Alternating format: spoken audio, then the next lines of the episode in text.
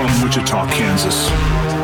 It's Black Ooze presents with Art Brute Film.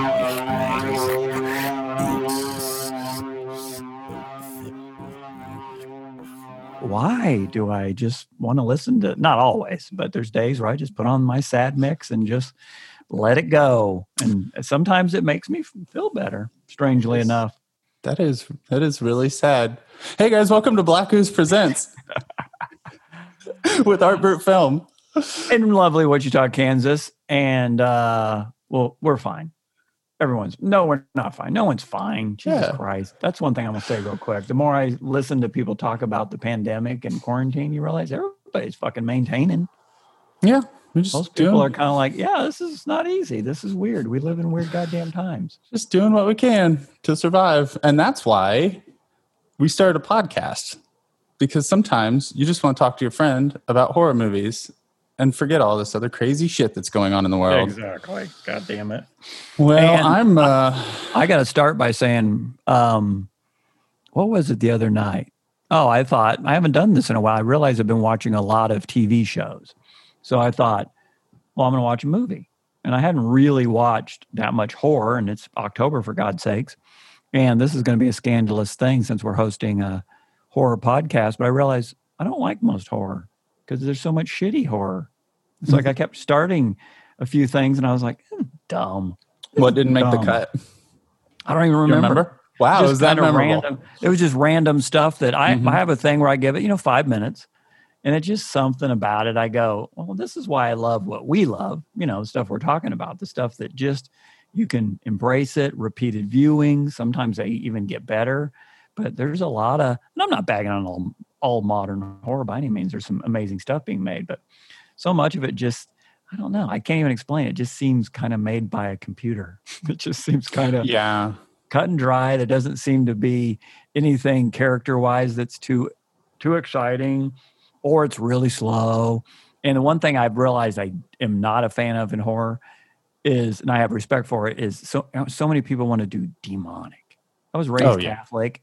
You know, I'm not Catholic anymore, but I just don't like.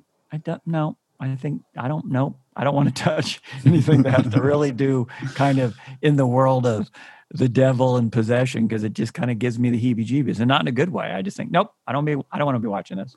I I there's a fine line there. I I mean because I can't say I don't like any demon stuff because my favorite stuff is like Evil Dead series, but I feel like that's a different way of handling. I think it's it like seems a little possession. more comic booky. I don't know yeah, why. Yeah, but okay um and that. then I and I mean obviously you know you get The Exorcist and stuff like that. But I do agree that there for a while, and I mean I guess it's still the case that it seems like there's just always a slew of exorcism movies. Haunt. It's the exorcism of M- M- Molly Right. Hartley, the haunting of Emily Rose. I've switched those two. I I don't know if you caught that. Yeah. Um, uh, but uh, yeah, I don't know. It's to me, it's like it's there's parts of it that are too real and unfeasible. But I'm also I wouldn't call myself a big believer, if you will, a church going man myself. So um, yeah, no, I, I, I don't know. I just I, I know what you're saying. I think maybe I, I'm open to the fact this stuff exists and is real, and I just think I'm not fucking with it. But I'm not saying I couldn't watch it. It's just something that doesn't. just doesn't jive. I think I might be losing you. Wade, Wade! are you there? Oh, thank God. Hey, I am here. Are, We still- are you there? Are we still recording? uh yeah it's still recording so anyways um i will agree with you there uh i i don't want to say i don't like all horror movies but i don't like all horror movies and just because you're a horror movie doesn't immediately give you a pass into my heart there's too many good ones Sure. out there to just constantly revisit rather than get stuck with the same old bullshit that's not to say that i'm not open to it i'm really into it Oh yeah, yeah, yeah, yeah. But- I just I, I'm surprised. I guess what I'm saying is how many times I am kind of like uh, um, how quickly I go. Meh, I don't know. I think these, and it doesn't have to be older, but the thing I think that gets me is uh, there's just something I don't even know how to put it into words, but it's the production design. It's one. You know, we had this discussion on a, uh Friday the 13th Part 6. You know, they really embrace the old school production design and the creature and the lighting and just everything and the leaves and the fog and the gray sky. You know, it's everything that you go, that just is awesome about Halloween and October and all that. And, but so much horror is just anymore. I, I guess what turns me off is it's kind of like, you know, something's wrong with Becky. they don't do a whole lot with it. It's just she's kind of weird and creepy, and you just kind of go, "All right, something's wrong with Becky." Eventually, But eventually, that leads us to eventually, she's gonna us- walk down the stairs backwards, like on her Exact- crab backwards crab oh walk. Oh my god, oh my god, you hit the nail on the head. I didn't think. Yes, there's so much. It's just the same shit. Yeah. Like okay, her head's gonna wobble back and forth real fast, and there's gonna be this, and I'm so over jump scares. I'm so tired of. It's only scary because a sound came in really loud or a orchestral strike. It's like it's just like the editor says, "Well, this isn't scary," but I'm sure if we just flash and bunch of sounds and stuff, it'll make people jump. It's like, well, that's not scary. That's just somebody sitting there with their finger poking you in the side every once in a while. Yeah, it's effective, but it's a cheap move, and it's Well, not going hold- anywhere. But you know, if if done well and used well, then it's forgivable. But when your whole movie's based around jump scares and stings, then that's just physiologically jarring. That's that's too easy. Well, I'll lead, that'll lead us into to, to today's edition of uh, our ongoing series. Fuck yeah, Halloween. Fuck yeah, Halloween. Fuck yeah, Halloween. Fuck yeah, Halloween. Fuck yeah, Halloween. You know it. Eh. Write that down. You don't have to say write it down. I'm going to do that. I don't have to. I don't see you do it. Ignore my cues, Dandy. Sorry, moving on. Today we are doing, is it 2007? 2008. Trick 'r treat. 2007's Trick 'r Treat. I'm going to start with a hot take on it. I think that for me, this movie doesn't hold up on repeat, repeated viewings. I think that there's, I think there's stuff in it that does, but I realized I've seen it. Is the third time I've seen it. Saw it first time way back then.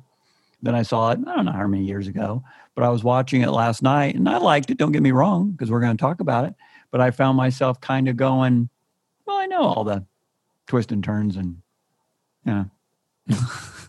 I don't know. I feel like I feel like for me, and I get what you're saying there, but I feel like for me, there's so much to just kind of like gobble up all the the atmosphere. Like just earlier, you were saying like what you don't like about modern or well, just a lot of horror films is you know what you love about Friday the Thirteenth Part Six, which is atmosphere and and a setting and, and like and all of those things and practical effects and old school filmmaking and and stuff. And I just I feel like this film has all of it in droves. I, oh, and I agree. I agree. Absolutely. It is a celebration of all, absolutely all those things. That's why maybe I'm backpedaling So- now that I say this. I think it's well done. I'm not trying to change your mind. No, no, no. I think it is extremely well done. And it's obviously uh, Dougherty or whatever his name is. What is it? Michael Dougherty? Yeah, Michael Dougherty.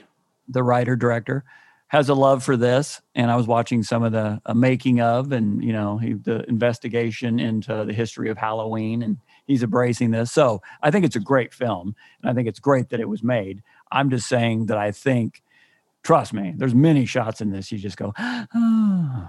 you know the house when they pull back and all the jack-o'-lanterns. I mean it could not be more perfect and halloweeny. I'm just saying i think if you're going to get really grandiose about films and filmmaking and why you know you know i've seen jaws 20 times and it still goes there's something about it this has there's just something about the characters the flow the interaction. You're endeared to them it's like getting to visit old friends. And i don't know that i really have any friends in trick or treat okay. okay. it's like I, I, I, you know, I like. Uh, I'm a big fan of Dylan Baker as Steven, You know, the creepy guy with his uh, creepy kid. Yeah, I mean, he's a great character. But do you like him? No. Do you like any of the girl werewolves? No. Do I love Brian Cox? Yeah, as a person. Do you like him as Mr. Kreeg? No. I think the only person I like in the whole damn thing is Emma, the girl at the beginning who gets taken out quickly. It's like, you know what I mean? It's like she's a likable character. I'm like, I could follow her through a whole movie. You side with the one person in this movie that says, I hate Halloween." Halloween. But she's a good character. Yeah. No, I don't.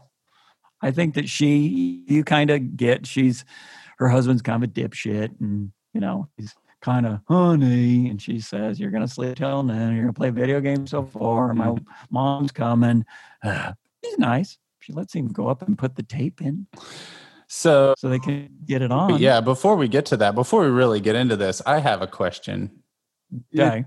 Did at that time, well, not that time, maybe not 2007, earlier, I'm thinking 90s and stuff.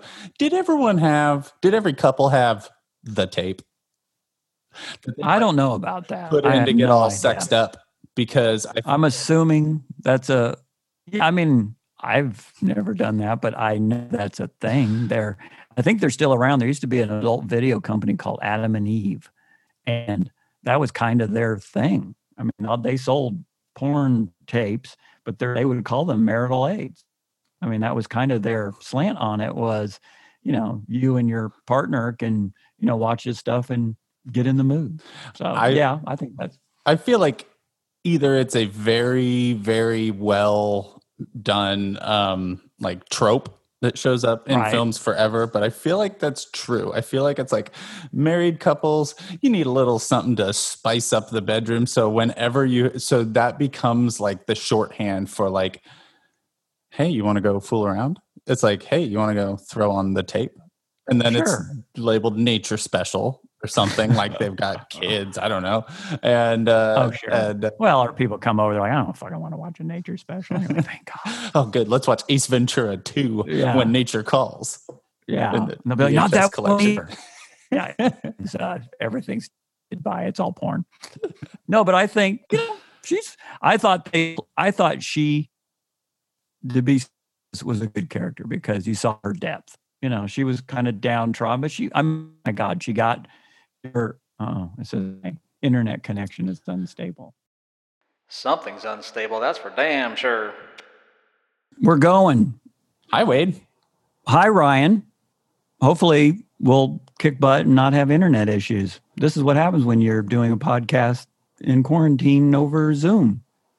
You know, But- sometimes you have internet issues, and that's okay. Not when you're trying to have a freaking conversation with your friend. Not when you want your computer to go. The internet's piece of shit. Hey, you guys, internet's piece of shit. And you're like, "Uh, yo, sure. I'm just trying to make a point here. And it goes, hey, the internet's unstable. You piece of shit. Fuck off, Cox. Fix my shit. Was that your computer talking to you? Yeah, that was my internet That's- connection. wow. I want to go on record that I've done a billion Zoom calls and never have I had a little window pop up like we did that said, Your internet's unstable.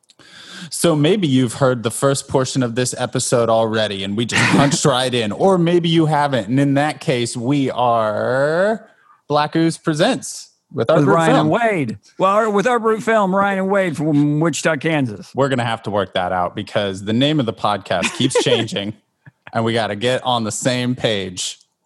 Welcome to Black Ooze Presents with Ryan and Wade, who are Art Brute Film from Wichita, Kansas. From lovely Wichita, Kansas. Welcome to Black Um, Ooze Presents with Art Brute Film. Hi, I'm Wade Hampton And I'm Ryan A. Johnson. Hi, I'm Andy. from lovely Wichita, Kansas. We nailed it. I also change my name every podcast because I can't decide whether or not I want to have that little A in there or not. It's an IMDb issue, folks. Don't worry about it. There's like six or seven Wade Hamptons. There's Yeah. 48,000 Ryan Johnsons, and they all That's a act. problem. You and I both have generic names. When you have Johnson or Hampton, it's like, it's yeah. That's why Michael J. Fox is Michael J. Fox. Yeah, and not Stephen Tambler. No, because there was a Michael Fox. You knew that. You're being dipshit. No, I did know that. What's his real name? Oh, it's oh, it's It was J. he was Michael Fox, and they said it's taken. He went fine. I'm Michael J. Fox. So Oh. see a middle initial like what you're talking about, it's usually somebody saying that's taken. You go fine. sag. Problem is, some of they probably, oh, Ryan A. Johnson's taken too. We're here today. I, we don't even know now if they've listened to what we said before. It's okay. Let's give them a few more snippets. just, well, I'm just going to jump in. We're listening to uh, Trick 'r Treat, and uh, um, I'm all thrown off. All right. so, what film are we talking about today, Wade? Okay. I'm going to say this it and then we're I'm going to say this and we're going to move forward. We recorded a big chunk you may have just listened to, but if you don't hear it, we're now starting over. That's why my brain's going, where are we at? We are watching Trick 'r Treat from 2007. Michael Dougherty, written and directed, which is his love affair or love homage to Halloween and the folklore of Halloween and uh, uh, uh, urban legend and many other things. And um, And it's new protector.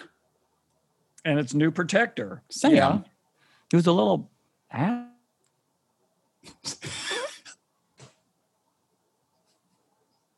asshole point, but uh, um, I feel like uh, hit me that I was like, boy, howdy, he uh, he's a little douchebag. Well, you know, he's just making sure people follow the rules.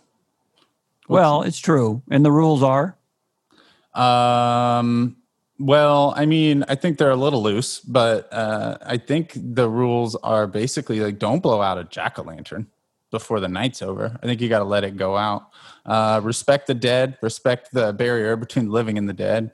Um, I think uh, check your candy. Um, don't be a punk ass. Uh, I, I think we lather, rinse, repeat. Um, well, there's some. What no, I don't know all the rules. Well, I I'm know if you just to. give him candy, he's down.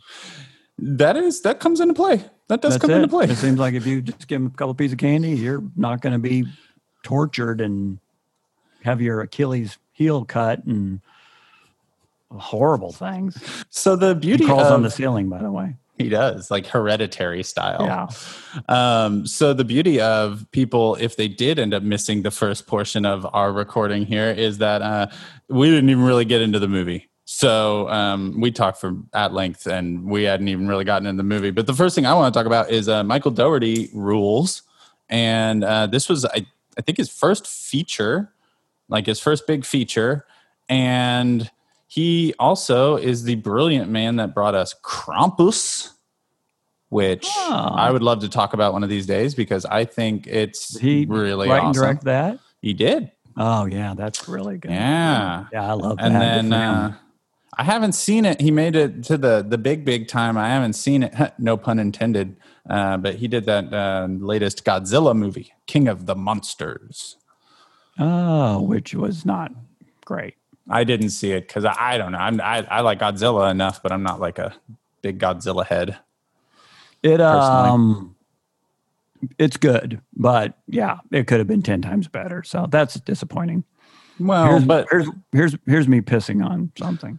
oh, I was- watching the making of, and I was like, "Oh yeah, Bryan Singer is involved with this. Bryan Singer, Oh. a fucking pedophile douchebag." So he was trying to be all about stuff, and I was just like, Ugh, anything. So poor Michael Dougherty is a little tainted for me just because he's such good buddies with him, and it's like eh, everybody that's close to Bryan Singer knows they're kind of, finally came out and said, "Yeah, he's kind of a, a little uh, baby toucher douchebag." Yeah, so it taints is- me a little bit. It's like I'm sure Michael Dougherty's the nicest guy in the world, but that whole kind of creepy.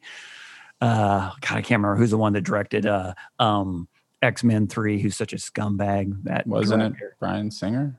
No, he did. I think Oh, one. he did Brett something. Brett Ratner directed three, and he's a big douchebag. So his little Hollywood gang all kind of have revealed themselves as kind of creepy. So when I was watching the making of, I was like, please, Michael Dougherty, be the nice guy that gets out and not be associated with all these creepoids. I think maybe he did. I like maybe to think he, he, is. He got out. I think he's easier. cool dude. fu- Ryan's like, you know, he's a nice guy. No, he's not associated with anything. He's super nice. Real good guy. Real good guy. But I but I thought he was always running around with Harvey Weinstein. Oh no no. Oh no no no no. no, no. Oh no no. You're thinking of La- Larvey Beinstein. Oh, no, no, no, no. he gets that all the time. You're thinking of Holly Bongstein. Holly Bongstein. I'd like to take a little moment to ask Ryan, how's my audio sounding? Uh, your audio is sounding great this time. around. Okay, because I got a, I've had a couple of the uh, uh, your internet's unstable. I just want to make sure I'm not dropping out. Like I'm right gonna I'm gonna give you uh, if it starts happening a lot, I'll just give you like a little mm, little thumbs Well, down. yeah, we're gonna keep I'll give you a going, but if this got cue. like shitty, we'd have to tank it, and I'd have to just replace my shit. But anyway, we're going good. So Uh, so yeah, so um, the this film for me is, I mean, I don't want to say perfect, but I think it's perfect, and it's and it's hit and it's hit a point where, and this was 2007 when this came out, which was pretty pretty awesome uh, time.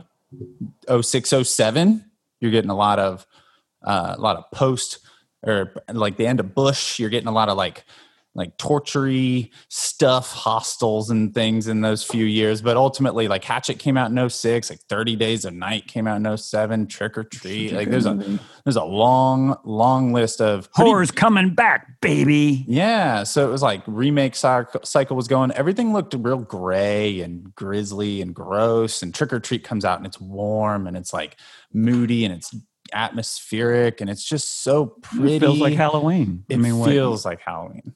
And I just want to let's just jump in. Um, the beginning, they're in where are they at? Because there's an actual Halloween festival. They are in Warren Valley, Ohio, which I, I want to talk about what the people of Warren Valley, Ohio get down to. Um, I'm going to fix this because I keep coming out of focus. Uh, so what's happening in Warren Valley, Ohio? Is it like small town America embraces Halloween to the fullest and we have the biggest, craziest Halloween parades through the streets and I mean, these some of these pumpkin displays in front of people's houses, like that that town does not fuck around when it comes to Halloween.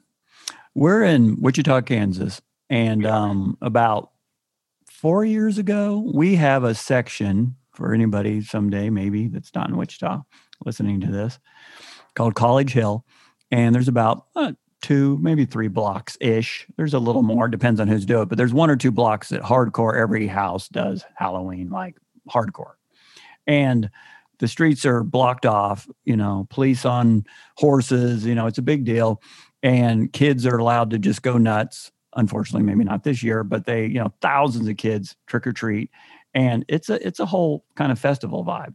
And I did a little documentary on it. The reason I bring this up is I thought, oh, I go down every year. I'll just pull out my iPhone and shoot some stuff. Shot it, cut it.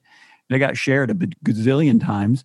And the only reason I'm bringing this up is that I was shocked how many people, when I'd see a share, I'd look at it, and it was people sending this video to other people outside of Wichita saying, I told you Wichita does this bigger than anybody. And I'd realized the people that were commenting were in big cities. Like I have a friend in Seattle, and she said, God, I miss that because in Seattle, they have nothing. You know, there's a little bit of trick or treating on a block, but they just don't, there's just no area that embraces Halloween. So, first of all, kudos to Wichita that they even have this. And uh, seeing that, you realize how in Ohio how rare that is that an area gets together because you would kind of think when you're small that like well every big city is going to have kind of a Halloween something. No, apparently that is I'm now learning is fair very rare for a city to kind of embrace it. Other than you know other than a random house here or there. So I think it's exciting that there's parades and all the stuff they do. I'd Oh be curious how much of that was just there and they stepped in and shot, or and how much of that was production design amped up during the festival because I know they shot during it, but I'd be curious how much was what they added and how much was them just walking in. You know what I mean? I hadn't really thought about that. Because obviously they Um, had to control some of it. Like there's that crane shot where they show the fire eater going, you know, I'm sure they Yeah. probably that was one of their dudes, or at least they had to go find him. And you know, there was it would be hard to shoot something that big by just kind of walking in, going, "Hey, excuse us, we're Hollywood production. Don't look at the camera." Yeah, so he had mentioned in some of the special features. So I um, loaned out my old copy of Trick 'r Treat, and I never got it back, which meant last year I went and bought this collector's edition from Shout Factory. That is, it's tasty. It's got everything on it. Um, and so I was watching some of the behind the scenes on it, and uh yeah he you know first feature um there's parts of this film that would be just crazy to to just dive into right out the gate and so uh you know he said they did all of the what did you say the actor's name is that plays Steven Wilkins Oh, Dylan Baker. Dylan Baker. Uh, he said they shot all of the Dylan Baker stuff first, like his house, the stuff with him and Kreeg, and like burying Mhm. the kids in the backyard and stuff. And he said that gave him a chance to kind of get into it a little bit and ease into it and not start with like your hardest stuff. He said if Oh, they sure, sure, started sure. with that with that parade scene, then it you know it would have been crazy. So I'm I mean I know this I'm sure this was all put together for the film, but um, the guy that they had doing the production design, I wrote his name down. Uh, he he's one of the real real heroes of this whole um, film. His name's Mark Freeborn, and he's the production designer and and what he was able to do for Kreeg's house. I mean, that was all a soundstage, and Oh, all the stuff outside, and all of like the quarry stuff was a soundstage, and like Oh, there was there was a lot of they do a lot of stuff in the real world and then the more complicated stuff they would do on a soundstage and just make blend it seamlessly and that parade is like watching you know like when you watch movies and you see a bitchin' high school party it's like can't hardly wait like kids are jumping off the roof and like it's it's like there's through 200 people kind there of hyper ideal type of situation. Yeah, Like, you go- "That's not what it. No one has those parties. I was never at that. no we had those And- by WSU. I'll tell you I- that story sometime. Yeah, I knew you were gonna. I knew you were gonna. oh, we did. We did. Yeah. I know you did. I want to. I. We had one party at nine thirty. We had nine kegs floating in the backyard. That's how big this party was. It started like at eight. By an hour and a half, we had nine kegs that were drained. Whole backyard, the whole inside, and the whole front yard, all full of people. It got shut down when the uh, police, Wichita PD police helicopter, was hovering above our house, and the bat van pulled into our front yard and just started grabbing people. That was a big party. Sounds like it. start- So we we but we had about two or three of those until the police said no more. You will no more ever ever have these parties again. So anyway, I digress. Back to what you're saying. I know what you're saying though. Is it's like oh my god, what an ideal. Oh my god. exists. Can you imagine being able to just drive a few blocks or walk and just go over and be in suddenly Halloween party land? And I feel like a little bit again. Wichita has that vibe. Yeah. So, I mean, going back to what you said about College Hill was until you told us that we had to see that. I think you were the one that that clued us into it, and we started taking my niece and nephew every year. Uh, we would literally drive across town to go to College Hill because it's it's nuts. Like I remember trick or treating as a kid, and it was in our neighborhoods, and it was like Sure. some of the houses lights were on and some weren't, and there were kids around, and it was like it was like Midwest trick or treating to me. It wasn't crazy. It wasn't like streets lined with displays and big theatrics and and all this sort of stuff and and crowds of people. But College Hill has that, and it's it's a goddamn thing of beauty. I'm gonna miss it this year Well, yeah. Um, the first time I went, was it the first time? Maybe the second time. Anyway, first two years, they had a few houses that unfortunately are no longer doing it, and they had one house which I mean they had a full blown like uh, a science lab out front and you know just insane. And then up against the house you hear Phantom of the Opera and they had a full working pipe organ you know with these like 20 foot pipes and they had the Phantom actually playing. And there's just smoke and belching science laboratory. I mean it was just everywhere you could look and people are just swarming. And I was just like it was that feeling you're talking about like this exists? This actually Yeah. exists. And unfortunately that, that those people moved so that the big that house was gone. And over the years it seems like a lot of and there's still plenty but there's a few key houses you go oh they're not doing it anymore but it, Mhm. it's at its height it just felt like everywhere you walked it was just insanity it was it was it was great Yeah, it's like um it's like mini versions of like home haunts and stuff like that and it's it's really cool. Um so yeah, I want to I want to live in this town forever and ever and I promise to obey the rules of Halloween. Um the film opens with a really really killer uh PSA. It's really quick, but it's like what 19 what what did that look like 50s or something? oh sure i think 50s is when that all started kicking into overdrive yeah always check your candy and like Yeah. uh, you know and all that sort of stuff and it's it's super cool i think it sets the mood for like here's some classic halloween feels get ready for it and then um yeah it just opens right into a beautiful shot of a pumpkin almost like halloween the movie 1970 well it's funny because uh, yeah you feel like that's an homage. There's no way it's Mhm. not, They but they get off out. of it quick. Yeah, it's beautiful. Yeah, yeah, they do get off of it quick, and um, and so uh, so yeah, you know, you just open on this amazing house again. The decorations in that front yard alone, they're like they're big, like almost like crosses. They're like big two by four T's with sheets over them and padded out for heads, and you're just like, they look incredible. All those like ghost things in the front yard. You Yeah. know what I'm talking about? Well, and that's so cool. you know, we're, I'm a, always talk that I assume anybody listening to this has seen the movie, so I don't have to go into too in depth. But we, we we may or may not have talked about this if we use the beginning. But this woman, the wife, does not like Halloween. Now, I I would argue that she does not hate Halloween. She's just like a lot of us. She's over it at that very second. You know, so you're just like, ah, because like a lot of fun things in life.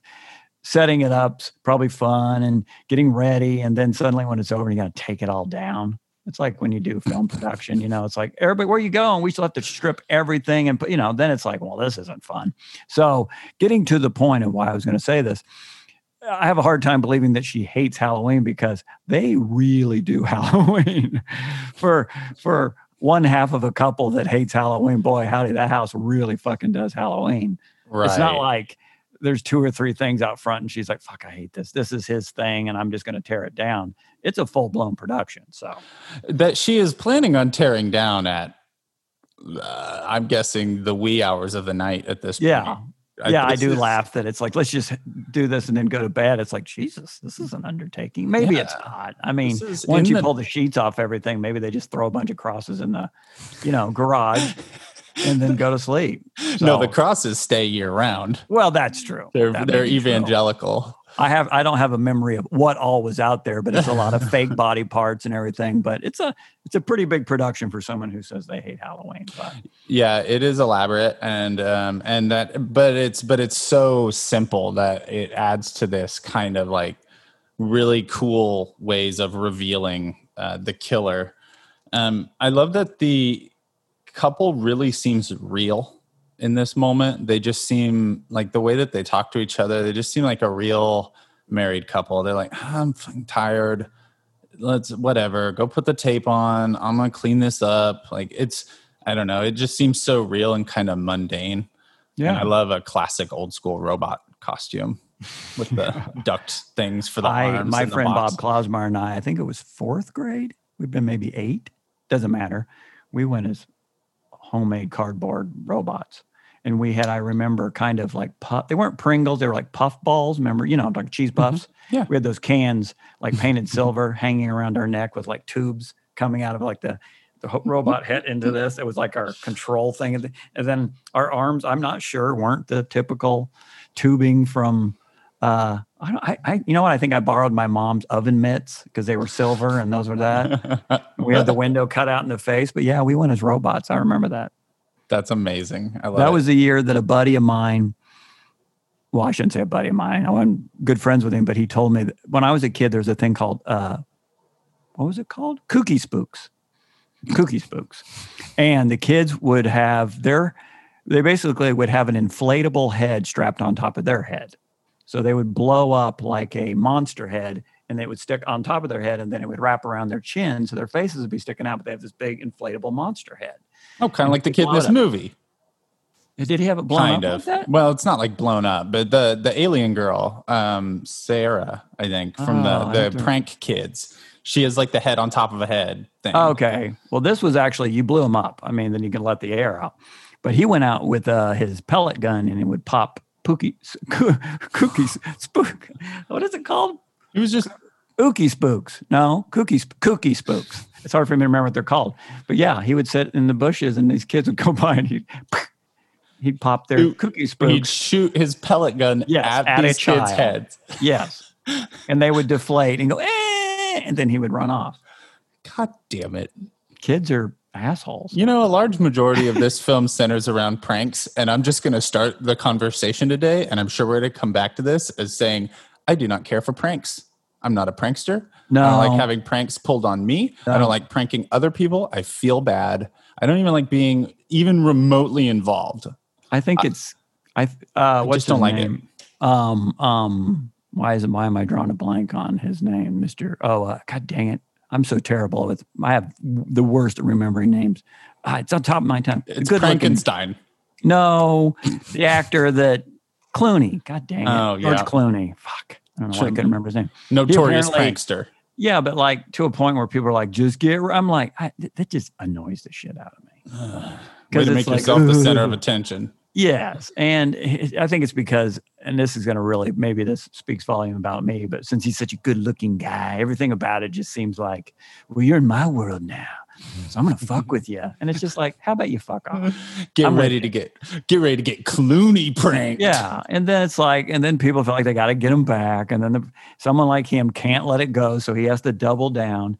And I have way too much Catholic guilt. The reason I say that is my fear always in pranking somebody is I will somehow be the person that scares them and they get hurt.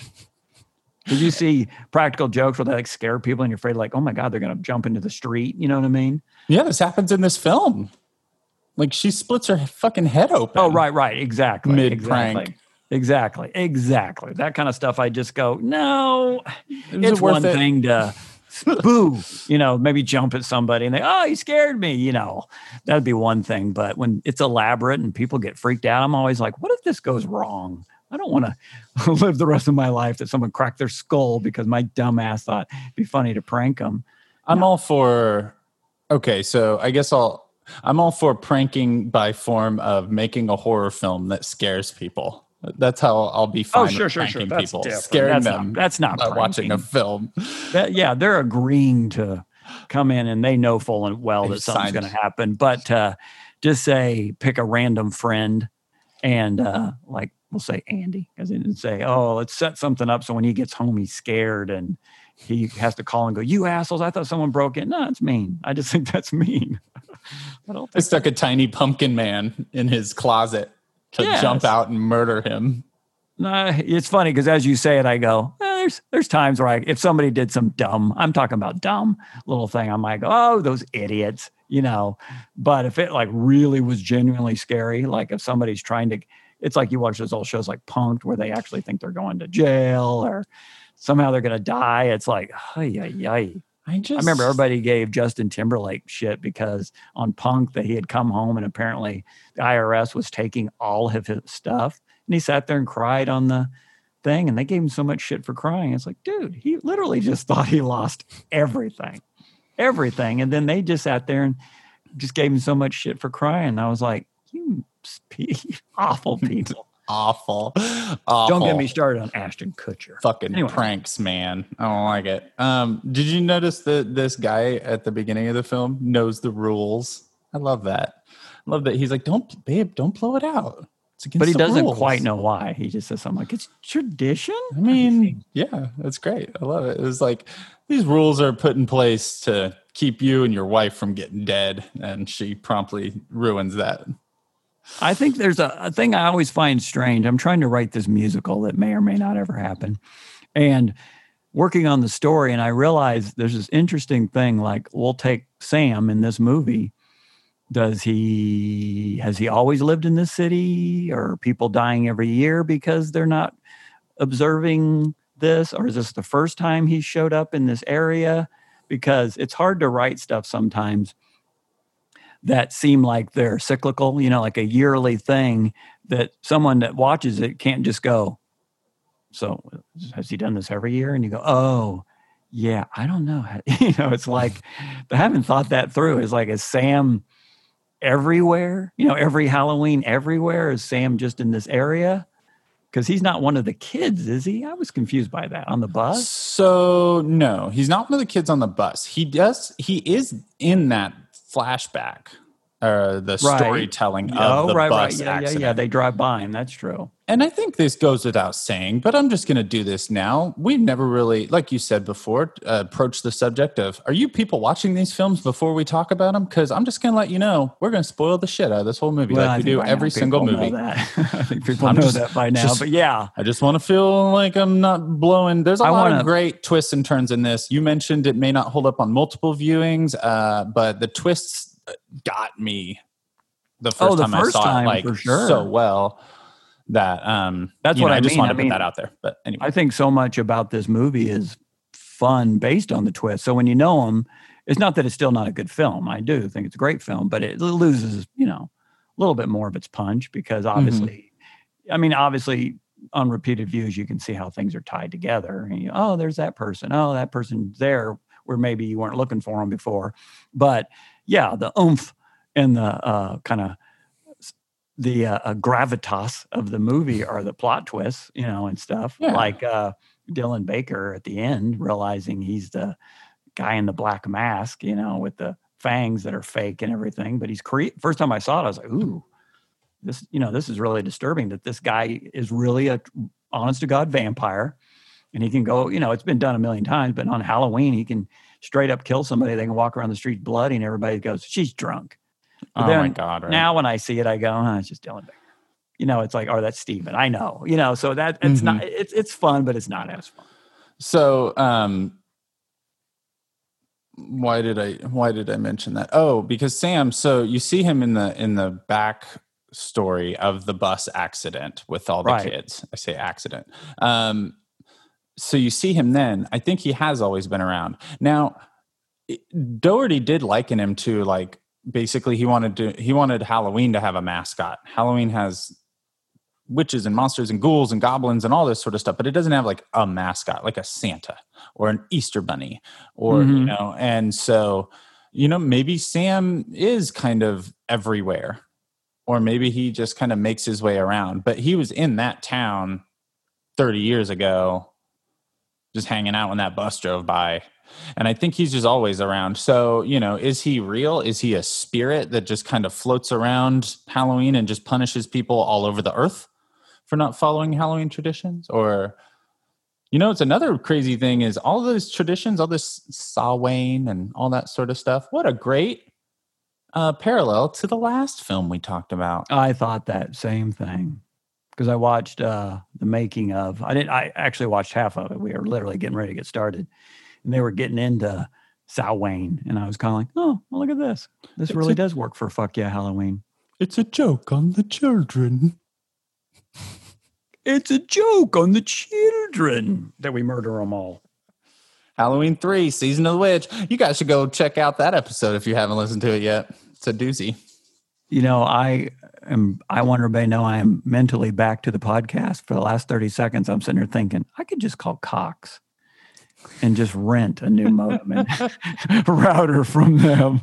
Are you Because- cur- well, you keep bricking every once in a while the video, and it keeps reminding me that it's like, I want to fix this shit. I want to be able to just talk and not be sitting there going, "Is my audio cutting out?" Blah, blah. Technology is all I'm saying. Are you currently researching Cox? Uh, silicone? No, no, I am not looking it up. It just hit me. I was like, "Oh my god, this could be the easiest thing in the world." I just have somebody come in my house with a mask and set my new shit up, and I can just say, "It works." Bye. That's what I want. I'm all about not having to do much. That's all I'm saying about things. When people go, you should buy this, and then you're going to have to research how to do this, and I'll be like, you lost me at do this. I have I have people for that. Yeah, I, I want to have people for that. Yes, exactly. No, Sam, I think is uh, I think he's a floater. Sam goes wherever Sam is needed. I think uh, I'm a big fan of uh, uh, kind of. Uh, this is not if we left this in about the me not liking demon movies. Spirit's different. The idea of kind of a spirity kind of. Woo, I love. I'm a probably my thing. I'm a fan of more than anything is fictitious creepiness you Mm. know, like zombies. I mean, I'm sure somebody could argue, oh no, really. Yeah, I, I like the idea of something that just like we'll get into it on our next podcast. I'm just going to say it right now. We're probably going to do Halloween the original. You guys Reveal just- You guys just got a scoop. that's a scoop. But we're going to get back Halloween to it. What I love about that is in Halloween, they just talk about him being pure evil. Now, is he? We don't know. But I like the arbitrary, is that the word arbitrary? You know what I mean? That you Mhm. don't know. It just is. And I think that's what I like about Sam is that you're not exactly sure where he came from, how he existed. I don't real I don't want to know his origin story. And uh he's creepy as hell when you see his little creepy face. Do you know the origin? Uh, like, do you know where he actually came from? Not the No, not. Sam. Sam, but uh, so the character of Sam, Michael Dougherty, um, it, all the way back in '96, uh, when he was a senior at uh, NYU, his thesis, whatever you know, like his final project or Oh, thesis Yeah, statement yeah, or whatever, uh, was a little three minute animated short film called Season's Greetings. And it starred this little guy named Sam, who is the kind of the protector of Halloween of sorts. And he, that was, you know, like I said before, that was kind of him. He wanted, you know, he wanted Halloween to kind of have the mascot, or he, you know, and he'd always kind of had this idea of this this little dude in this kind of scarecrow head uh, you know, like burlap and little fuzzy footy pajamas. And if folks go to YouTube and just look up Seasons Greetings, Sam or Michael Dougherty, and uh, you can find this short. It's awesome. It's like old It's school animation, Yeah. like cell It like- animation. Looks and like it was made in the 60s or 70s. yeah, he had to do that all old school, like before computers and all that Oh, sort of cool. stuff. And um, yeah, it's super cool. And um, so yeah, I love the design of him. He's he's super super awesome. And um, yeah, so that's that's kind of where he was born. And then the the movie obviously didn't kind of start getting developed until the early two thousands. Anywho, No, I think he's a fantastic character. But uh, um, moving on, we go straight into. Uh, uh, um, we haven't even talked about. we're literally on the first scene. yeah, yeah, I know. I I like keep looking back and I'm going, we're still we're still talking about this. Okay. She. Let's just get to this. So yes, the couple is. Uh, uh, I think a loving couple. But she finally says, "Go put on the tape." He goes up, falls asleep. Um, she's taking down all the sheets, sheets, sheets, and as he's shoving the sheet into one of the uh, bags or whatever, little Sam says, "Well, why is he kill?" Oh, she because she blew out the jack o' lantern. Sam's an he, asshole. He gasps audibly when like when it's his POV and you can see Yeah. you're looking through the burlap. Uh, she blows it out and he goes, "It's he really has to straight up murder her by shoving his big sucker in her mouth, which is and it looks That's good. I mean, when they pull words. it off and they show it, I'm like, God damn. Yeah, yeah. Oh, I got to it's tell you something real quick. I uh, searched for it to watch it and realized, oh, if you have a subscription to AMC, I was like, oh, I have AMC. So I'm watching AMC and I get about a third the way through and I'm just not enjoying. it. I realize it's because AMC cuts everything and there's commercials you can't fast forward through. So I went back for two ninety nine on Amazon and rented it and started over and realized they were like cutting it, just words. You know what I mean? They're making they're making it safe for television. So it was just Oh. it just kind of lost its rhythm. So when I went back and saw the way it was supposed to, suddenly I was like, okay, this is better. They were- okay. they were dumbing it down. I don't know why in this day and age when you're showing a film like that, you don't just show the damn film. Yeah, you you had Walking Dead on your television channel. Yeah, Like, come on, give me a That is fucking point. break. Plus, it's also cable. You don't have any kind of uh, guidelines you have to go by. You don't have to bleep out because they were dropping all the cuss words, so it just be would go blank, and I was like, "This is stupid." But anyway, she gets straight up killed, and we go into an extremely good opening credit sequence with all the comic book uh, stuff. Yeah. badass as hell. It's so cool. Tells a story. You get all this tasty visual stuff to nibble on. I think um I meant to research this. I'm just going to say it like it's fact. I think that comic book might actually be out there. I don't know. I as much as they drew, me that on doesn't that. surprise me. If it Uh, doesn't, it probably exists now. You should look up all the storyboard and concept art because they had a guy doing uh, doing storyboards and concept art while they were trying to sell the film because uh, Dougherty said uh, basically everything he'd always researched said like when you sell a film it's way much more than just a script it's better to have you know it's good to have visual elements to really portray what you're going for Right. and um, so there was a guy named simeon wilkins who did all of the like storyboard artwork and a lot of the concept artwork and everything and that Right. really looks true to what comes out on the screen i mean it's gorgeous artwork it's really Mm. cool That's very cool. I will. I will check it out. Che- people check that out. Wade, you can want gonna check, check it that out. out. So after this, we can go into something we've already talked about. Halloween Street. We know it kicks ass. And then you wrote "Dipshit Kid Dragon Bag." Dude, that bag grosses me out. Well, yeah, it's like it's he's dragging this burlap, muddy. Well, it's just a bag, it's not burlap, but It's it's, like just muddy, dirty, nasty. I realize most candy's wrapped in a wrapper, but it's like that kid. Well, the kid was gross. That was supposed to be the kind of Kid is gross. Yeah, he was a gross little shithead, and I don't. that's the curly headed him. kid, right?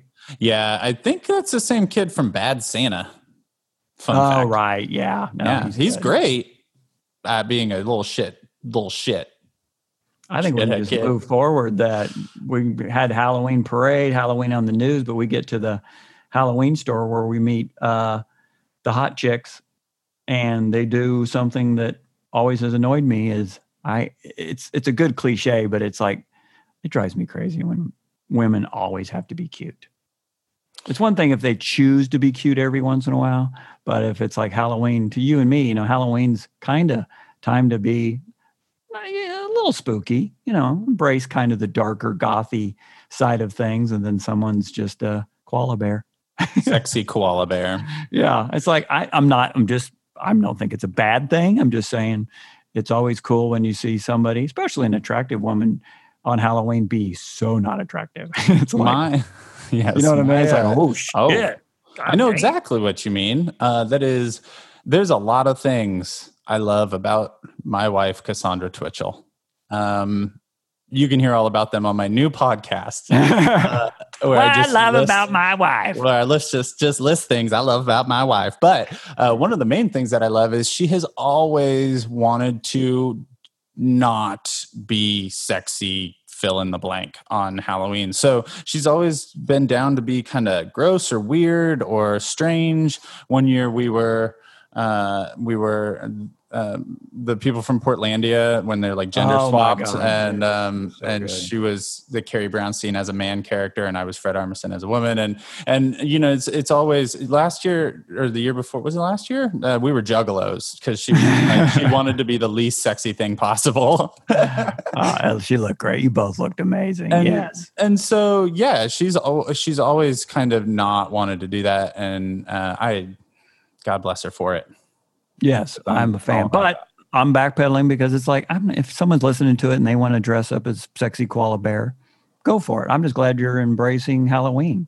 oh if I'm you got it saying- flaunt it Yeah, I'm just saying it's it's cool to see. I'm just a fan of seeing somebody go a little creepy and spooky. Well, yeah. Well, we we generally like the spookier things in life. Yeah, so, it's fun know, if you see that's somebody you go, oh my god! But it's like our dear friend Taylor. She went as Michael Jackson one year, and she fucking nailed it. You know, she looked exactly like Michael Jackson. She looked exactly like so Michael That's Jackson. when she walked in, you just go, "Oh my god!" I didn't go. Well, this isn't scary. You need to be. No, I give a shit. I'm just saying yeah. It's fun to see somebody, especially somebody who's attractive, go full blown the exa- the opposite direction. I just think that's fun. That's all. Yeah, I agree. I'm not shaming anyone. Um, I love a good sexy Krueger myself, but uh, no. Um, well, see, that's I different think- because I think it's funny when somebody does a sexy take on something that should not be sexy. like a sexy baby. Well, that, no, sexy Krueger is perfect because it's like, come on, whoever looks at Krueger and goes, you know, that's hot.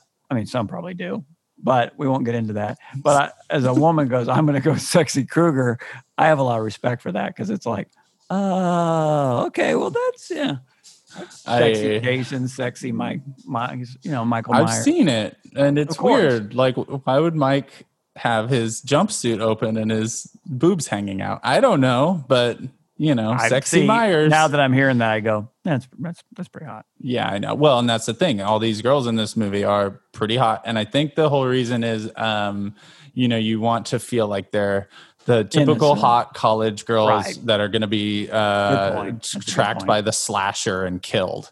And so, um, but what what I love, so you had talked about like repeat viewings of this film, and what I've loved is because of the way that this is told in a really kind of pulp fiction, kind of out of order, like visual cues will let you know when something has happened or is going to happen. Um, and a lot of the reveals come later in the film. So what I loved was watching this film and noticing some of the dialogue that is dead giveaways for the fact that spoiler they're a group Yeah. of lady werewolves I'm gonna huff and puff and blow yeah She says it's almost everything they said uh, when they're talking in there th- and they're all having their loud sexy talk and in this Mm-hmm. incredibly crowded costume store on halloween i don't know don't get me started about That- that Yeah, I never thought that till the second you said that. It's like people are just now buying their costumes. but she says i ate some bad mexican and they also say Oh. uh, one of them says uh, your guy turned out to be a girl and she goes whatever it all tastes the same to me and uh and so every She's single Red Riding Hood. uh yeah she's little red riding hood obviously I'm um, gonna so- huff and puff, and then she goes, "Oh, just get your ass out here." Yeah, And then when they invite the guy to, um, I never noticed this until today. When they invite the guy at the front um, to come to their party, they say, "Hey, do you know where Sheep's Meadow is?" And I love that because there are a bunch of wolves Oh, taking a bunch of sheep out to Sheep's Meadow to slaughter yeah. these dumb idiots who think that they're actually into them. and this is jumping forward, but uh, Laurie Anna Paquin, this is the first time she's ever changed or killed somebody. Yes, so she's. It's kind of like they they bill it as like she's some kind of virgin or something, like losing her virginity. Okay. Yeah, which I which I think, and we'll get to that, but I think a lot of that sort of stuff is a kind of borderline problematic uh, for me. Uh, Not that it's all about her losing her virginity, but all of it is kind of centered around like we're girls and we're going out to find boys, boys to fuck, and you're gonna fuck tonight. And it's just kind of like, uh, what? You don't have a date? Let's find you a date. We're getting you set up. And so, w- and once you know the twist and you know what they're doing, then you go, okay. But uh, but originally watching it, I'm going, what is happening right now? Like, it's it's kind of all weird. I don't know it seems weird to me. Maybe it's just hypersexualized and I'm some big prude. But uh Well, I I think you hit the nail on the head. I think the whole thing's supposed to be a giant misdirect. So right. you're obviously just college co-eds and yeah i mean it could, you could call it it's a little bit of the thing you called out in season uh our halloween three season of the witch is the femme fatale thing it's like oh why is this woman showing interest in me lucky me come to find out it's because i'm i'm So- using you in some way Yeah. Um I mean, it's pretty great for the first time when you everything falls down. But uh, again, back to me. Again, I'm not bagging on this movie, but now you just have to kind of enjoy the little cues like we're talking about because you know what's going to happen. But it is kind of funny how they just go up to the news crew. These guys Yeah. are like, "Huh?" And they're like, "Hey, we're gonna we need dates," and they're like, "Okay." I put those girls are stunningly hot. Like these guys literally go, uh what? Yeah. and of course, they're just like, "Well, of course you want to be with us." All right. And it's Yeah, like, we're, all we're right. news guys. especially the dipshit at the uh, costume store that says that'll be 30 double D or something. I mean, Oh, 36. God. And she goes, yeah. But I don't know. I guess if that's what you have to do is change to a werewolf and feed on human flesh. Yeah, you know, you got to do what you got to do. Uh, so the next uh, scene is someone doing my one of my least favorite activities in the world outside of harming animals, and that's smashing pumpkins. Yeah. Yeah. and he, I, you know, it's back to, I, I probably was a little bit of a shithead, just like every young boy was at times. But as you get older, there's just so much stuff that's like, that's disrespectful. Right? Especially Again, I'm like, like- well, there was a time when I moved first moved in here. It never happened to me because I don't put stuff out. But in College Hill, and I'm on the edge of all this Halloween stuff, by the way. But I remember somebody telling me, might have been Jenny Doom or somebody, because she didn't live far from me. But yeah, people were going around smashing up just pumpkins and crap in people's front yards around I Halloween. don't. I Yeah, it's just don't like care for it. dude, Dude, I kind of I get it and I don't. Like I have a lot of boys that live around me and they're all I'm guessing now about 8 or 9. They're ultimately good kids. I'm not saying they're not. But I wouldn't be shocked and I wouldn't even wouldn't even probably be that annoyed because they're just I don't want to see boys will be boys. I don't want to justify horrible material, horrible uh, behavior, but I, I get that as a kid, you're trying to be kind of tough guy and cool. Because the funny thing is, the second you caught, get caught, these kids are always like, oh, "I'm so sorry." so when I know it happens, it's like, "Oh, these fucking idiots." But at the same time, I'm like, "Yeah, well." If they're in their 20s or 30s and doing it, then you're like, well, then you're just a piece of shit. But if you're like nine, you kind of go, yeah, they're just thinking it's funny and they're getting away with something mischievous. But anyway, Yeah, good for him. I but this kid is uh, definitely obviously being played up as a little fucking shithead. yeah, and he disregards the little sign on the front says to only take one. yeah, and uh, takes everything. Principal Wilkins. Do you realize he's the principal Yeah, of the school? Yeah, yeah, Makes it even better. yeah, because they're all like, "I love your costume, Mister." Yeah, He's I love when that so girl just screams her fucking head off. and He's just going, Jesus. yeah. It's uh, you know what he kind of remind who uh, Dylan Baker kind of reminds me of at times, and I, I I'm um his Ducky Ducky was that his name? Uh, Jon Cryer. Really? I don't know why. There's something Oh, about there's something huh. about his voice and and everything that kind of reminds me of Jon Cryer for some reason. And Yeah. I could One see maybe Jon Cryer now. I don't know as Ducky, but I'm not disagreeing. I don't see it, but yeah. fun fact: one day I could not remember his name, and I said, you know, uh, the guy uh, from uh, Two and a Half Men, and then I realized that I led with Two and a Half Men to figure out that guy's name, and I put myself in timeout. it's fucking Jon Cryer. Yeah. Well, Hughes, Jon Cryer. I Don't call him the wor- I- guy from Two and a Half Men. I'm no, anymore. I'm, I, it, it really disturbs me how much I have trouble searching for names. Like fucking George Clooney, for God's sakes. It's like, what, you know, the dude, the guy. Uh, so um, so then you get a little bit of the girls on the prowl. Uh, that's when they go. Maria and Janet uh, go to talk to the news guys and pick them up, and then you're back to the porch, and uh, you get this incredible scene with. I don't even remember this kid's name in the film. Um, and Dylan Baker as Principal Wilkins. Yeah, no, I don't Oh, his name's this is. Charlie. Okay. I think. Yes, Charlie. And um, Is this the puke scene? this is the puke scene. Which looks really good, by the way. It doesn't look like he's got a hose stuck to the side of his face or anything. I mean, it really, Yeah. the angle they do it at, you're just like, ugh. And the sound, the gurgling, and the, they do a good job of just being like, ugh, fuck. He pulls out that knife and he's like, Don't worry, it's not for you. And you're like, Jesus Christ. So don't- Yeah.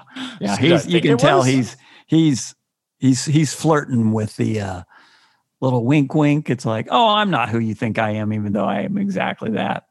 Before Also- I forget, Oh, I yeah. have to, I'm going to jump just a little. Who all, who, who, who's in the, who's in the grave in the backyard?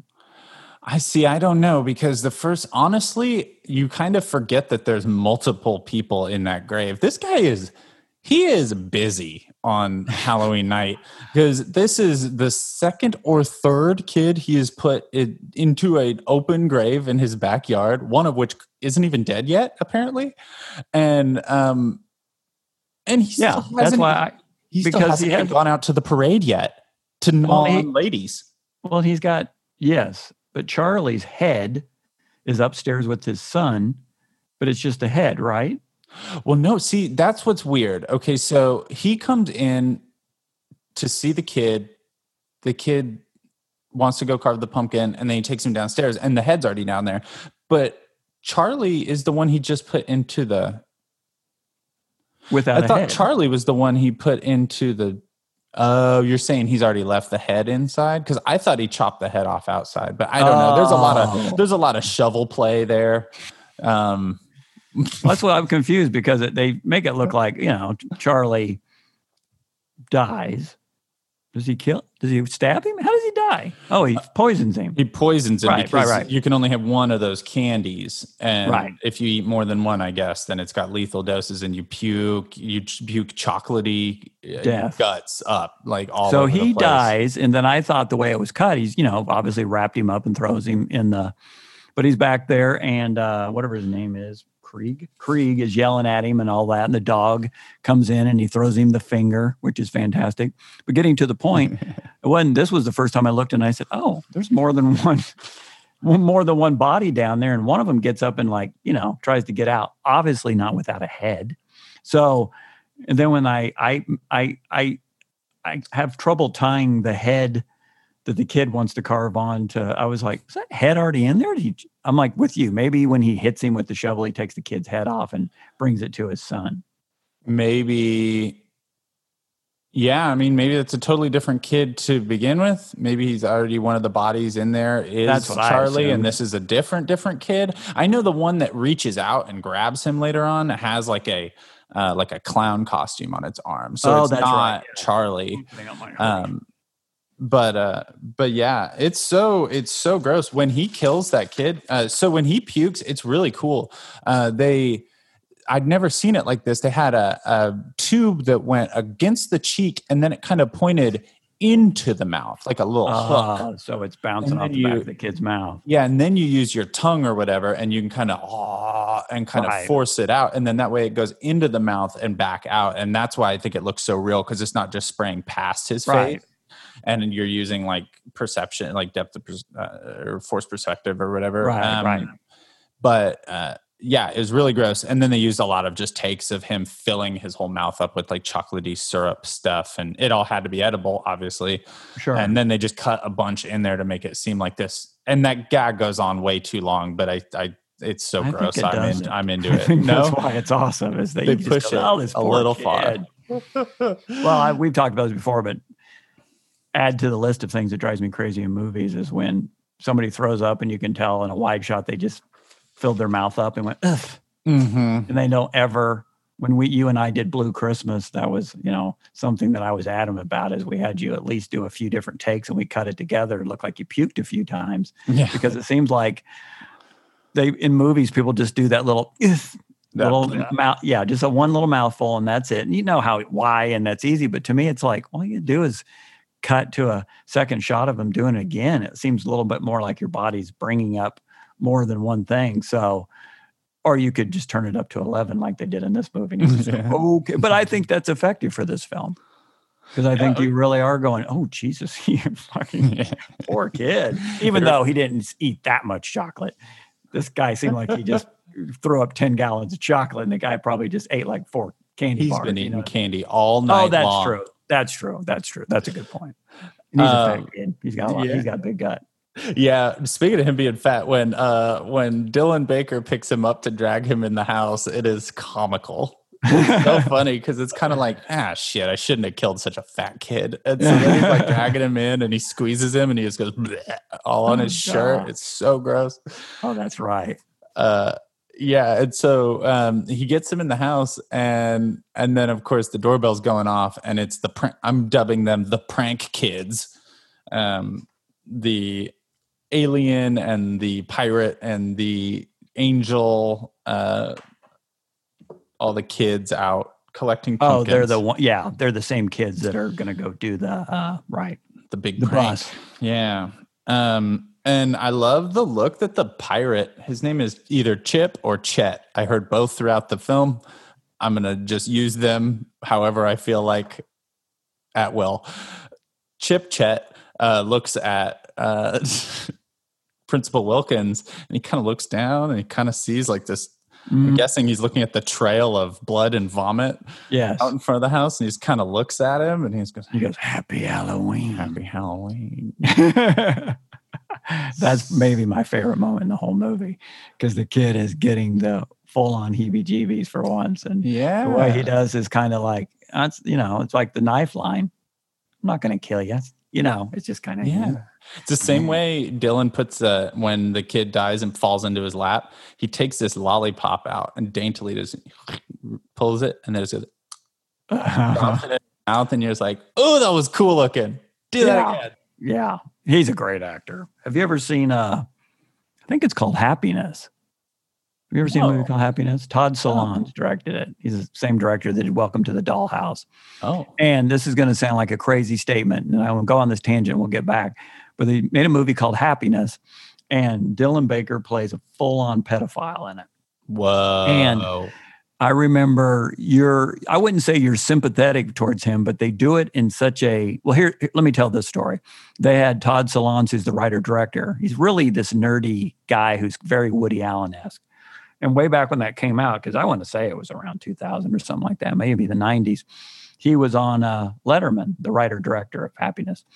And Letterman says to him, David Letterman, I'm paraphrasing, but he's saying, "I- You're a genius. I mean, how you can take a subject matter like this and make you be somewhat kind of emotional, endeared to this guy, you must really love filmmaking. And Todd Solondz goes, I hate it. He goes, I hate it.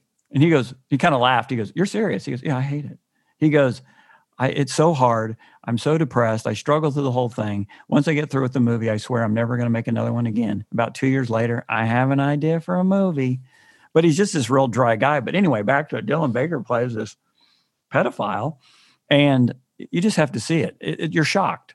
It doesn't Wow. it doesn't make you go, oh, I love pedophiles, but he finds a way to kind of break your heart what this guy's going through and what he's struggling with and all these things. And point reason I even bring all this up is you're that's when you go, oh wow, Dylan Baker is a fucking hell of an actor. Oh my because god. He is taking something that a lot of people would probably not be able to pull off. And it's it's an emotional movie, but it's all of Todd Solondz's movies are this really dark humor. Mhm. Like they just they do stuff that you go, whoa. I mean, it's like uh, no one has the balls to pull this shit off. But yeah, you guys should try to watch Welcome to the Dollhouse and Happiness. But Dylan Baker is uh, pretty amazing. But it feels weird to say, oh, you should watch that movie about that pedophile. Really good movie. But it made me feel better when Letterman's like, how the fuck did you pull this off? But yeah, yeah, man. I didn't know that. I was curious what else he had been. he kind of tends to lean towards, not always, but it seems like anytime I remember Dylan Baker really doing well, it's like he always plays kind of fucked up people. And he seems like a guy that if you were just hanging out with the actor, that he would just good dude. You know what I mean? Just guy next door. But boy, he plays those weirdos well. Um, so he hands out the candy to all the kids and they leave and then um or gives them the pumpkins and everything. And then Sam's just standing there right at his front door. Oh yeah, which kind of And- startles him just a bit, which is great. it's kind of Oh. awesome. He when he runs off, there's something in his bag goes meow, meow. Yes. What what what I does Sam have in his bag? I don't think you want to know what Sam has in his bag. Sam probably eats whatever Sam wants to eat. He's a little shithead. I mean, or a little angel, I don't know. I however you look dec- at it. I haven't decided. Who do you think you are, Sam? Judge, jury, and executioner? Yeah, it Doling just, out punishments? I yeah, I, we'll have this conversation off uh, podcast. Um, so after that, the girls split up, and Anna. I, I am gonna I'm gonna call her Anna throughout this whole thing because she will always be. Anna. Paquin. Well, half the time in these movies they don't say anybody's name, but maybe one. So it's I know, to- right?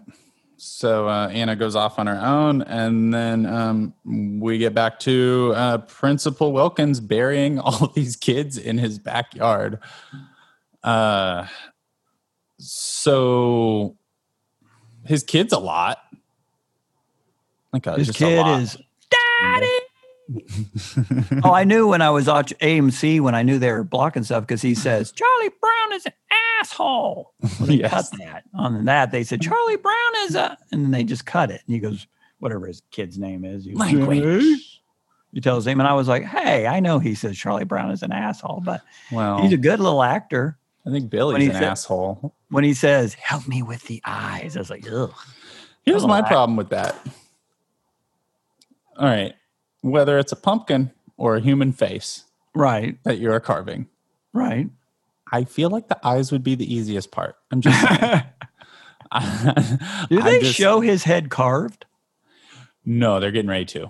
Okay, but they don't show it. Because that's where he says, no, they show it on that platter, which I think it would have been even better if it were standing straight up like a pumpkin would. It was kind Oh, of right, right, on right, right. Yeah, side, yeah, like he's you're going to eat it. There. Yeah. But um, I don't know. well, his dad wasn't his- very good with the eyes. Remember that? He did that pumpkin sitting next to the kid, the chocolate kid, and he said, I didn't do a very good job on this.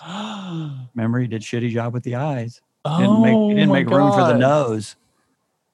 Okay, so maybe it is more complicated. I just feel like they're already built in. So Well, when he on a- says you got to make sure you help me with the eyes, It's it's a, it's probably the most twisted thing about this is that he just lovingly has a son that wants to it's carve up him. humans. It's like, Yeah. ugh.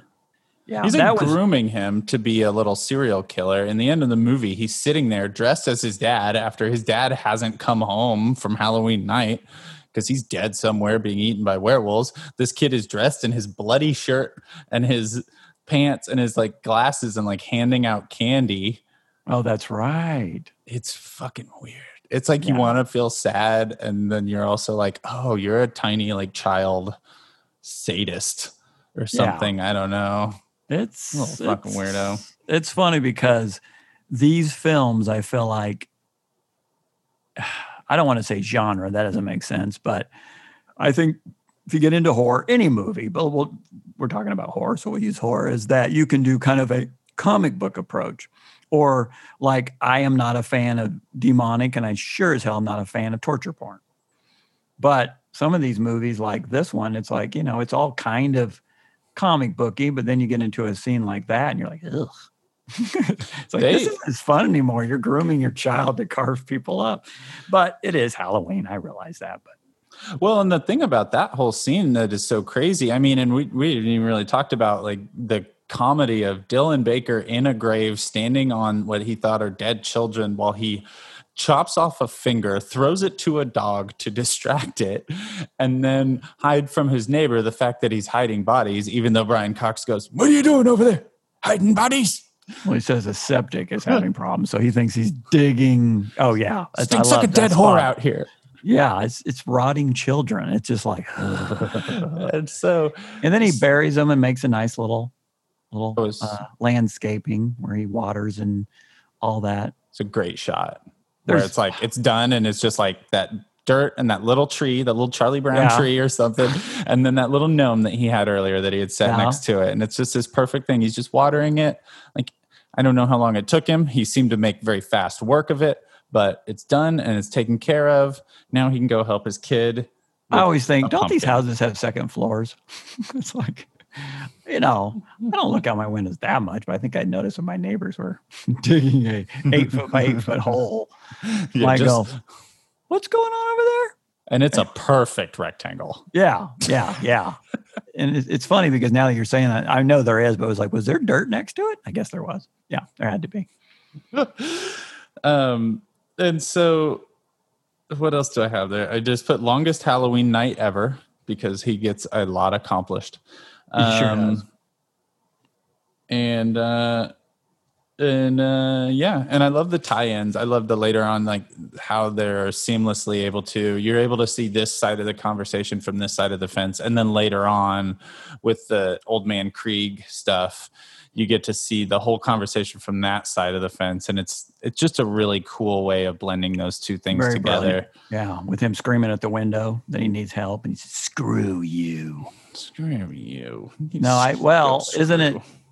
So are we to believe? Now, I've never thought of this till now, but when Sam leaves that house, he just goes next door so because that would be the timeline. Because he basically Yeah. takes the fat kid into the back and throws him in the hole, and that's when Kreeg comes out. So at that Mhm. point, Sam would have been knocking the, the front door, and all that shit would have been going down. So yeah this is all like sorry go ahead twenty minutes, yeah this is all kind of happened earlier on in the evening right? um kreeg is even watching that you know watching that tv later on because i like to watch this and try and figure out exactly where everything fits chronologically throughout the night.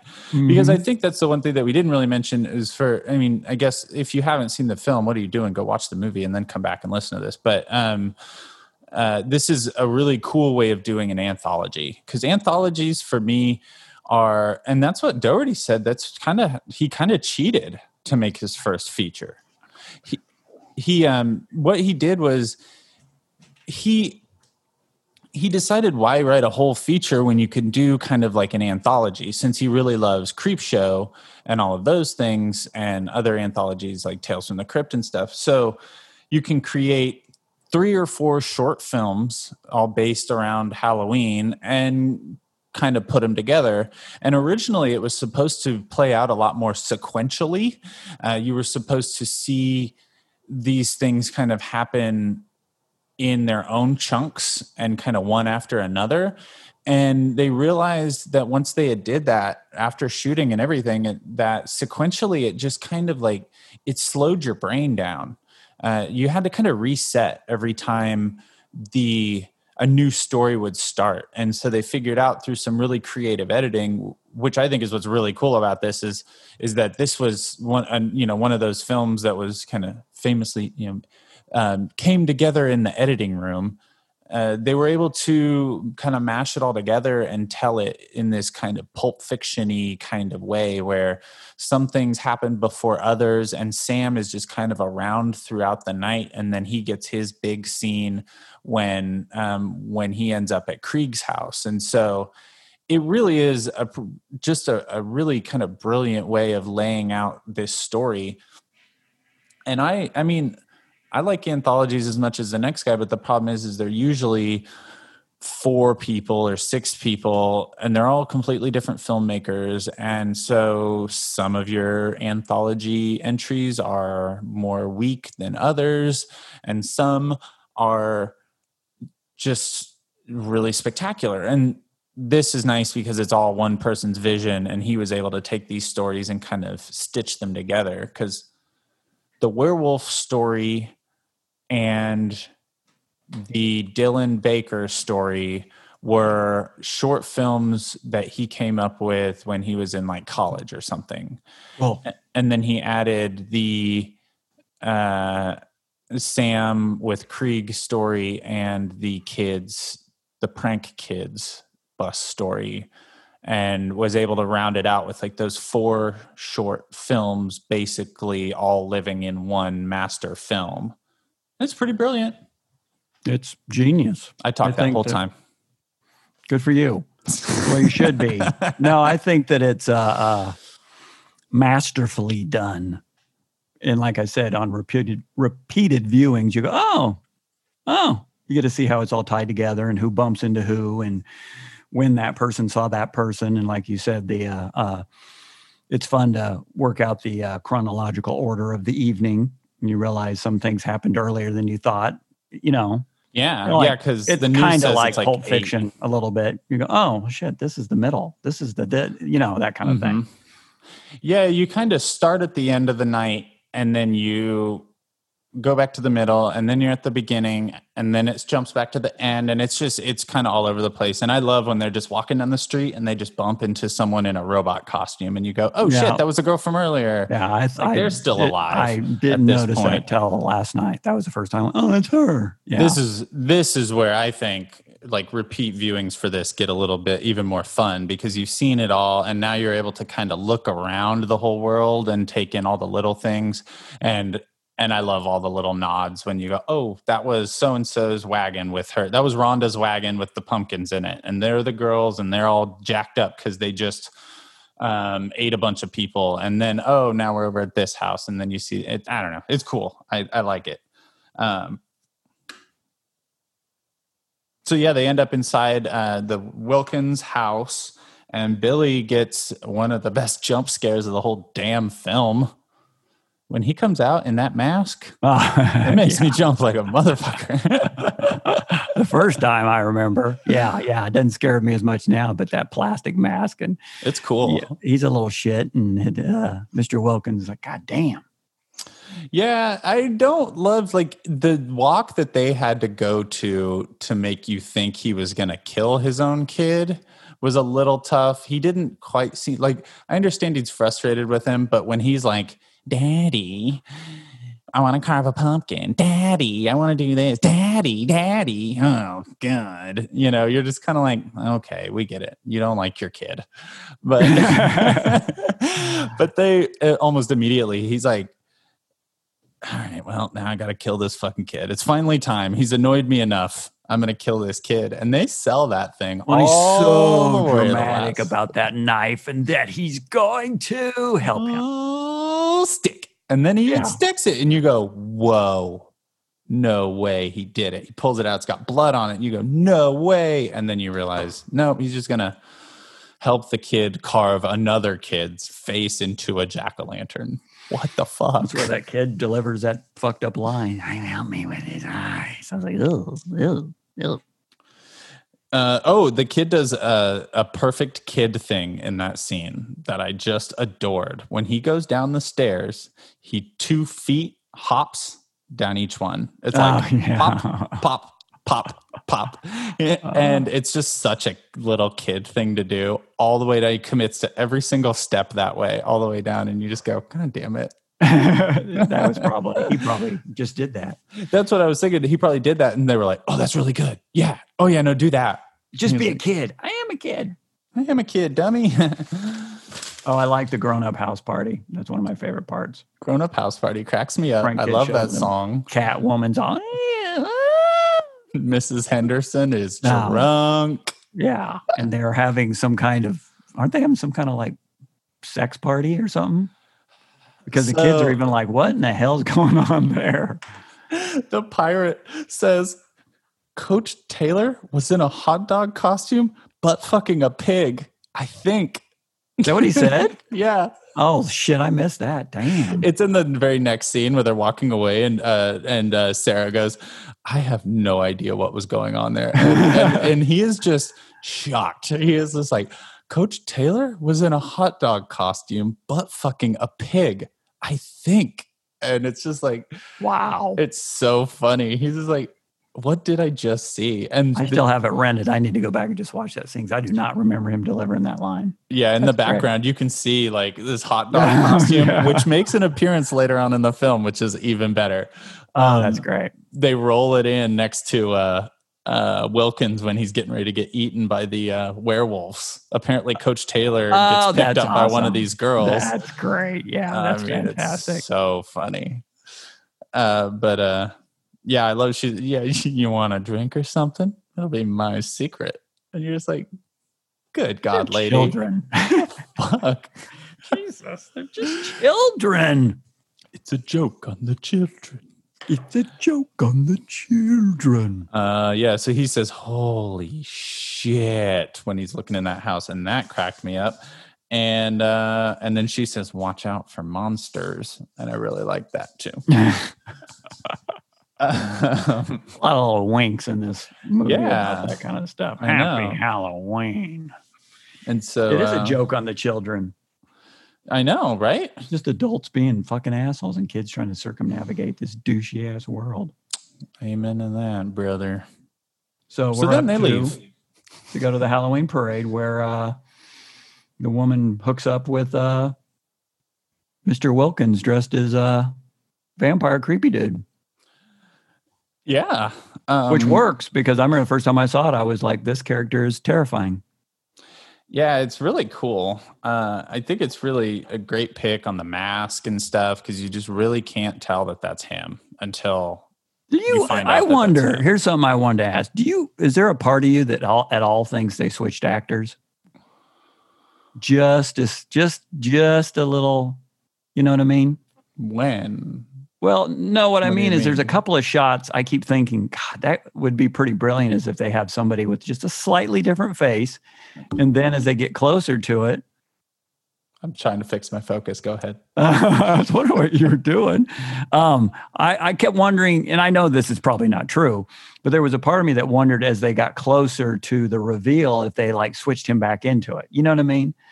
Because it would be interesting to mm. say, hey, we'll get somebody a little taller, maybe younger, you know, and you go, oh, and then suddenly, because I know this is a dumb thought, but because when I was watching it, I obviously knew that it was who it was. And I kept thinking, God, his face looks a little more, you know, I don't know, Batman-ish, Oh, Bruce okay. Wayne. But then towards the end, when he's out there with them, I'm kind of like, when he's revealed that it's him, I'm like, oh, I guess it's just, it's, I'm sure it's just him. I just kept thinking that would be an interesting filmmaking choice is to just slightly for a couple of scenes have one person and then switch him back in. So, because at this point, you're not fooling it. I mean, you are fooling people. That's the whole point.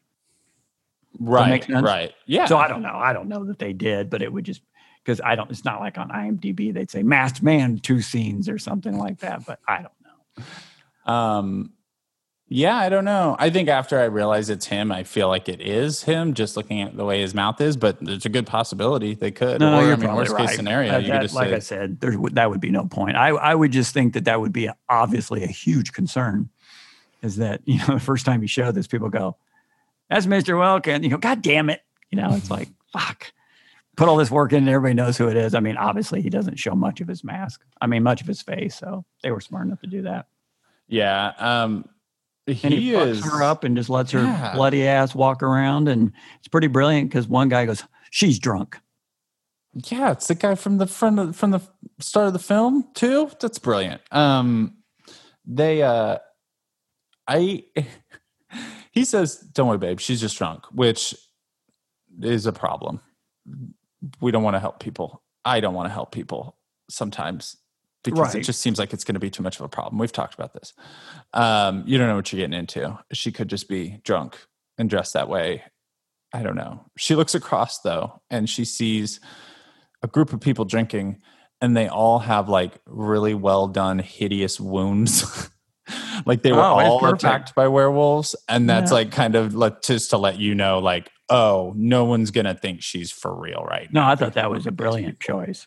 It's like, no, there's people walking around with open wounds all day long. It's a it's Halloween night. So I mean, Oh. that's one of the oldest kind of tropes in these movies that works is there's a really great uh God, what's it called? Twin Fall? No. It's gonna drive me crazy. I can't remember what it's called. Not Twin Falls. Anyway, God, I shouldn't even reference it. Anyway, but it's uh they're Siamese twins. And uh the only time they go out is Halloween night. That way they can go out dressed, you know, stuck to each other. And everybody goes, oh, I love your costume. So that's their Twin Falls, Idaho is what it's called. okay It's a brothers that wrote and directed it. They've done a few films. I haven't seen anything forever, but they play the, because they're twins in real Oh. life, they play the conjoined twins. But the whole, one of the premises is they always go out on Halloween because no one bothers them. They just go, oh, I have a costume. And they just leave them alone. So like they're in one big shirt Like basically i think they wear a big suit that's Yeah. tied together and uh, but the cool thing about that is it's been done so many times and well halloween obviously does it all the time but you know some killer walking around it when everybody's dressed up no one pays attention to them True. so i think Yeah. it's a pretty uh, brilliant thing to just suddenly do a jump cut over to a bunch of other people wounded and bloody and go oh well some girl walking around bloody people go uh, don't get that on- don't get your Karo syrup on me like, no i need help uh-huh. Also, when she is running through the alleyway and she's screaming, every time she screams, they do like an up close shot and they they bump the volume on those drums of that drum line in the parade. Oh, and I thought that that was a pretty brilliant way of signaling to the audience, like, yeah, no one no one hears her screaming or Mhm, cares. mhm, mhm. And uh, so that was that was kind of it's kind of sad, kind of harrowing, but um.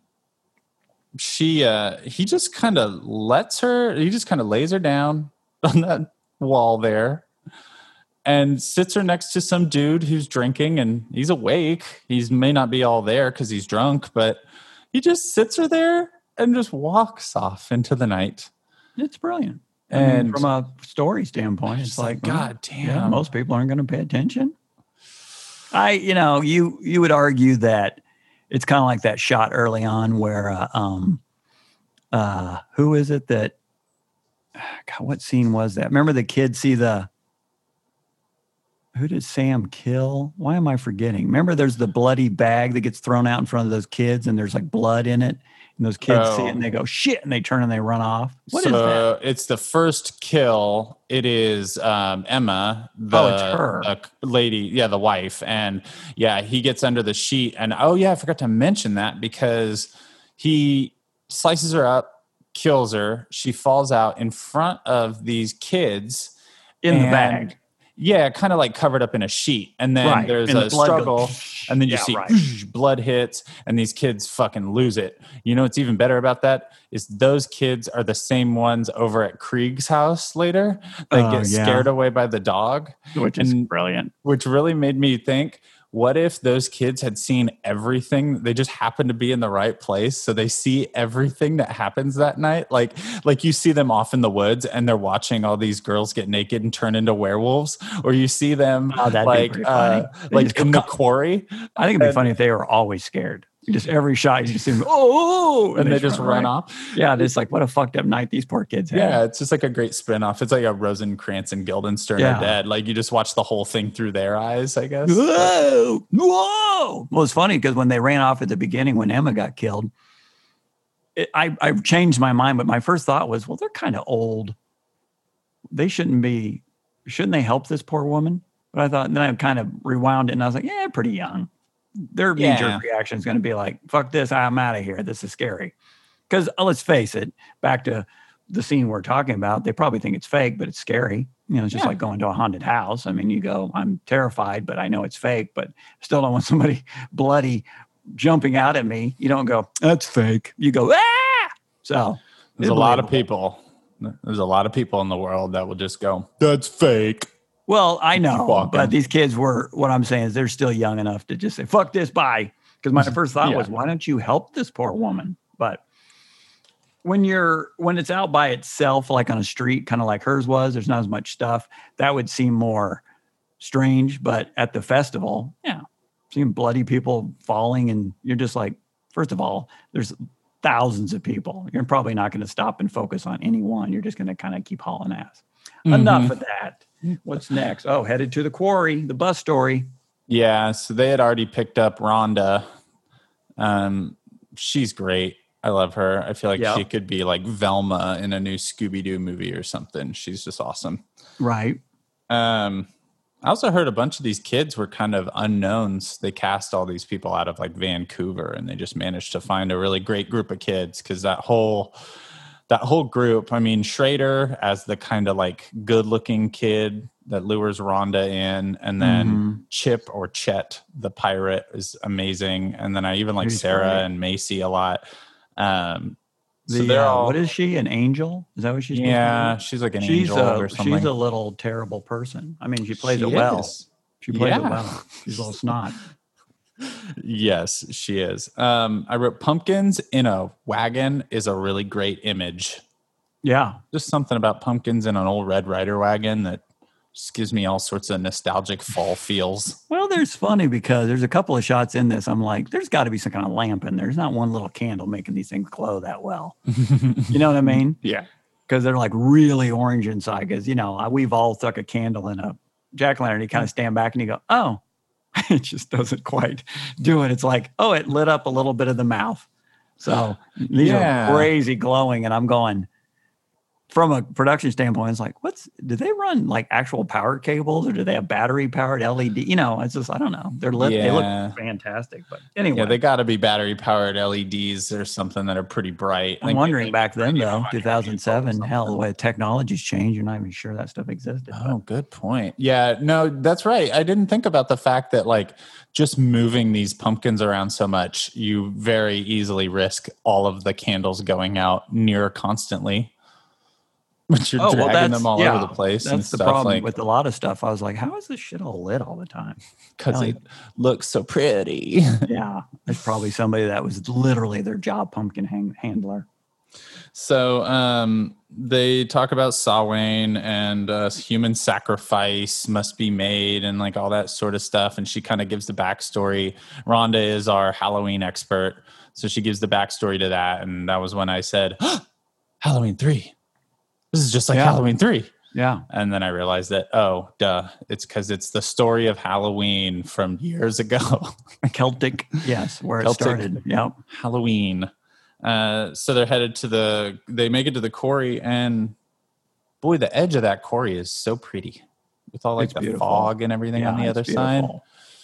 They said that the upper part of that quarry was a real spot. It was a real rock quarry in Mm. And then the everything once they got down the elevator, because that elevator is real too. But everything they got down down the elevator once they were down into the quarry, then that's all like soundstage stuff. But it's real pretty.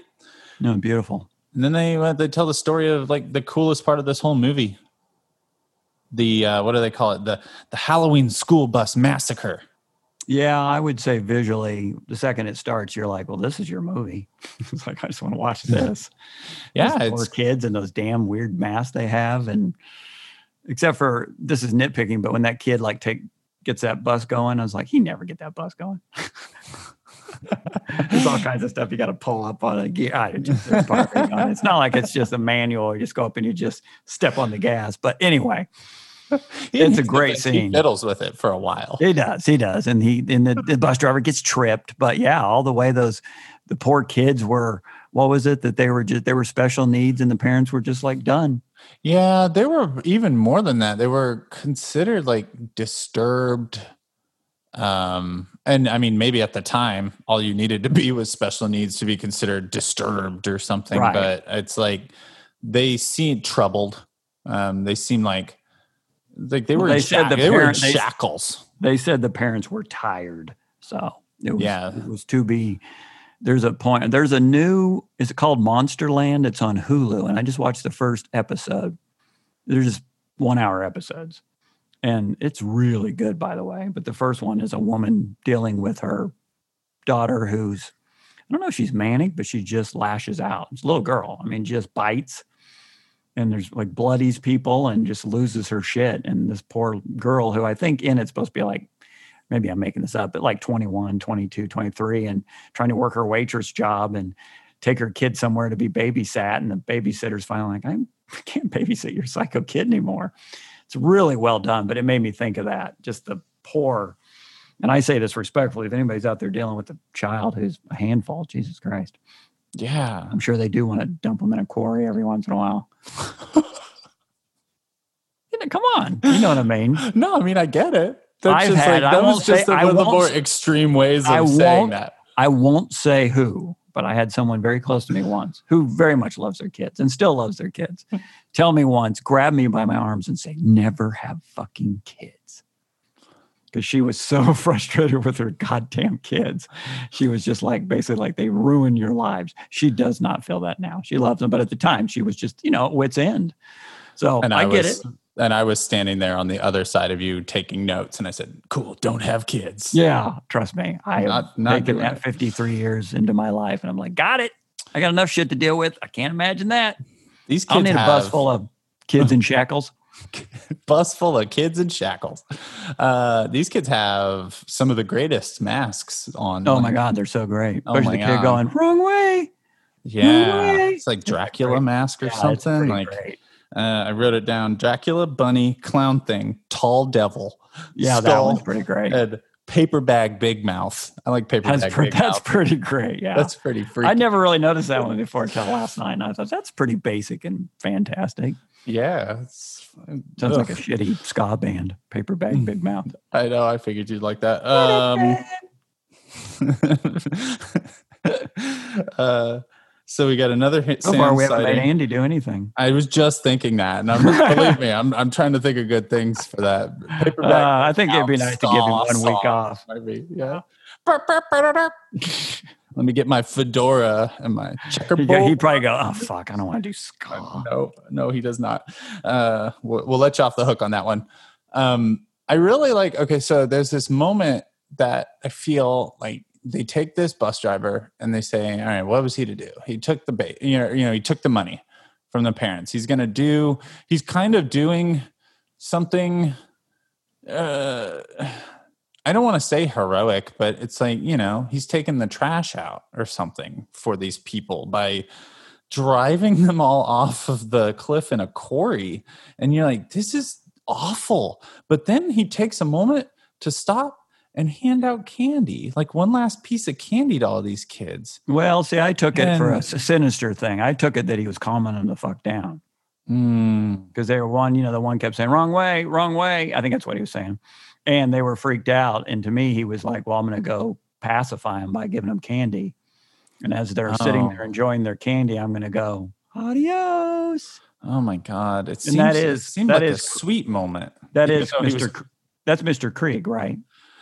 Yeah yeah Okay. uh, that's the big the big reveal at the end Okay, is that I- I was- mr I'm- kreeg I'm and that assuming that I was not misreading that, but yeah. kind of explains his hatred for Halloween and why Well, he's kind of this heartbreaking, wreck sure. of a person.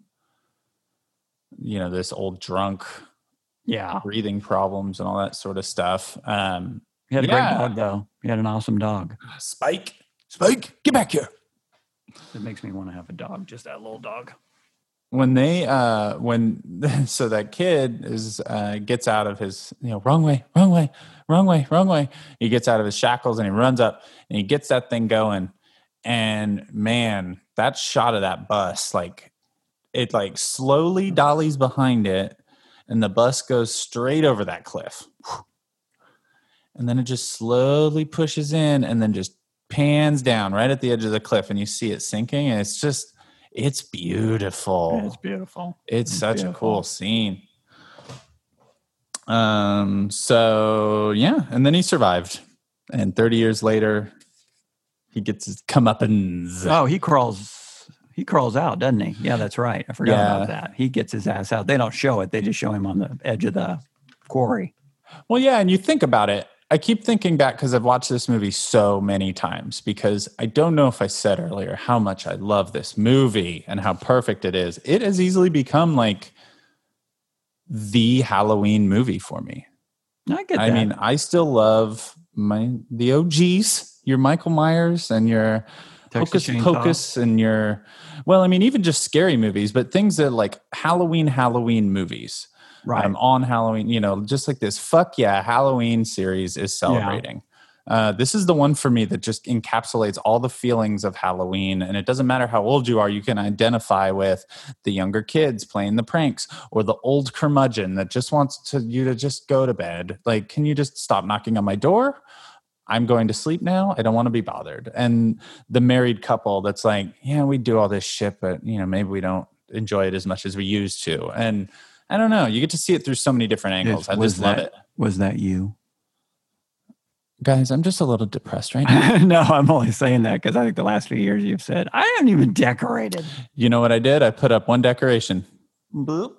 Oh, okay, good. It says trick or treat, and it's on my mantle. The skeleton stays year round. well, it's funny because it took me half a second because I thought it was the orange owl, and I was like, "Well, I don't know if that's technically how." And then I went, "Oh, trick or treat, I get it."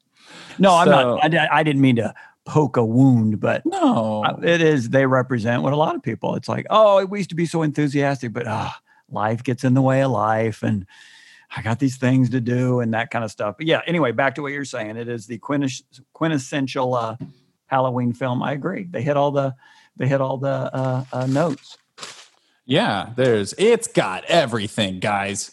Dead kids and and pumpkins. that's all you need All right. Well, we've been Black Ooze Presents. Um, one of these times we have to end one that way I know, I just mid Just go, movie. that's enough boom, boom, So- boom. so they got all these jack o' lanterns. They're going to go down. So we get the whole story, um, and uh, we got all the jack o' lanterns. We're going to head down to the quarry, and we're going to offer them to eight dead kids, eight jack o' lanterns. That's the plan. Let's go. So then they head down into the quarry. I have a real problem with uh I have a real problem with the whole uh, uh that these kids crawled into the water and uh decorated themselves and did all this shit just for a prank. Oh, we're we're getting to that. The elaborate nature of this prank. Um, It's all just to scare somebody. It's a little insane. it's a little insane. Um, Kids would not do that. They just wouldn't. Not at Halloween, not in the water. That's they'd have to be a little bonkers themselves to be able to go, let's th- put all this on and go under the water and at night and in the dark. Yeah. let's not even let's let's not even overlook the fact that how does Macy have keys for this quarry elevator? Is her dad the the quarry Probably, foreman? I'm assuming that, yeah. because it doesn't look like they did do anything there anymore. They still have a, a school bus Yeah. down there. yeah. The, they they did do something really interesting. Well, not interesting. Just kudos to the filmmakers in that flashback when you see that van or the the bus drive off or pull up to the quarry initially. All of the things that are out there are still out there when the kids go that night, thirty years later. Mm, Um, little RV type thing set Yeah. up like, where the foreman would work, and there's like some other things, and it's exactly the same. And I thought that that was pretty cool. well, that would make sense. Um, it's good, good for them. Good for them. Uh, but uh, yeah, how does she have the keys? I don't know. And I also feel really bad for Rhonda because I know what's about to happen. Um, and we cut away for a second to this really weird scene with Anna Paquin. Again, this is where it's weird when you when you don't know the twist originally. It's like she's just floating around by herself, looking for a man, looking for the right man, Yeah, it's and it it's doesn't like make a whole lot of sense. spe- like- especially when they're trying to just fix her up with any old fat baby man. Yeah, and she goes, she looks over and she goes, "Ooh, I could be the butt on that horse." And then it's like, "Oh, nope, that's already a lady yeah. in there. That's not two dudes. I can't I can't be the horse butt to this guy's horse." And then it's like, "Okay, ooh, look at this muscular man. He's like a like a dressed up like Conan or something." And then turns around and it's a muscular lady. And she goes, "Oh, geez, um, Well, I guess maybe it's supposed to be a metaphor for their like just get your first time over with, and she's wanting it to be special, and, Yeah, I guess so. It just again, and she just- ends up being with douchebag anyway. So I don't know why she why she held out for this special Right. creepy serial killer guy, but I guess you're supposed to find out they're not the nicest people anyway, so it doesn't really matter. So she says, uh, so she calls her sister, or her sister calls her and is like, I've got someone for you. And Is, he, is young? is he That's what she says, and he Is he turns. He's cute? dressed like a baby, which I thought was pretty funny. he's funny or something like that. He's something, I can't remember. He's very interesting or something. She goes, Oh, so he's hideous. And again, I'm like, okay, but why would she care? She's just gonna eat the fucking guy. Yeah, I none of that know. makes sense to me, but It's It's just she's it's funny. I have a I have a weird kind of I like Anna Paquin as a person, but she's never been my favorite actress. Even when I used to watch True Blood, I was kind of like, I don't know, Sookie. Sookie. I just always thought she's fine. She kind of falls into that she's fine category. She doesn't stand out to me. I mean, I like her, but in this film, I just felt like she was kind of one note through the whole thing. You know what I mean? I didn't really care. It's what I said at the beginning. I don't know if we're going to leave this in or not, but I said the problem I have with this film is, other than Emma at the beginning, I don't necessarily like anybody in this movie. Not saying it's not entertaining, but you don't. I don't find myself super endeared to any of the characters. They're all kinda, kinda shitty. maybe Rhonda. Yeah, no, no. She, I like Maybe. Rhonda. I know what you're saying. Maybe But Rhonda's kind of kinda sweet, but yeah. She's even written to be kind of socially withdrawn and all this, but it's like I guess what I'm saying is Emma's the only one at the beginning, like, oh, if this film was about Emma saying, ah, Halloween's such a pain, and you follow her through the whole thing, she's she's a good character. But even An- Anna's just kind of whiny. I mean, from literally the opening line, she's kind of like, oh, my costume's too small. And I mean, she's just pissed off through the whole thing. And the other women are just rolling their eyes in every scene. So anyway, that that Yeah. she's this picky about finding her guy and then who she picks, you're like, that's it? That's a, you know, it'd be one thing if she ended up with the with the uh the the guy, the hero, you know what I mean? Like you Mhm. got somebody you were endeared through to through the whole thing, and you're like, well, that's sweet. He's gonna end up with Little Red Riding Hood, and then she turns into a werewolf and kills him. You go, holy shit! But so, yeah, true. but I mean, at the same time, it's the flip side. She's killing the villain, you know. So that's the Right. big shocker. Is that he? She- obviously, I'm not telling you the what's in the film, but you're like, she's a victim. You're like, oh, oh no, you're the victim. So I get it. Um, yeah, uh, when she's talking to her sister, I noticed something kind of interesting or not. Uh, I found it interesting. Uh, they are in the background, a version of Cry Little Sister is playing Oh. uh, at the party, and that song was in Lost Boys. And oh, I remember that. Yeah. Lo- uh, from the Lost Boys, and I just thought that that was kind of an interesting little turn on its head. Once you know that they're werewolves and not vampires, Right. Obviously, uh, I, I don't know why I found that interesting, but I was like, oh my god, let's cry, little sister. uh, all right, well, this has been fun. No, um, so they go to the quarry for the big prank.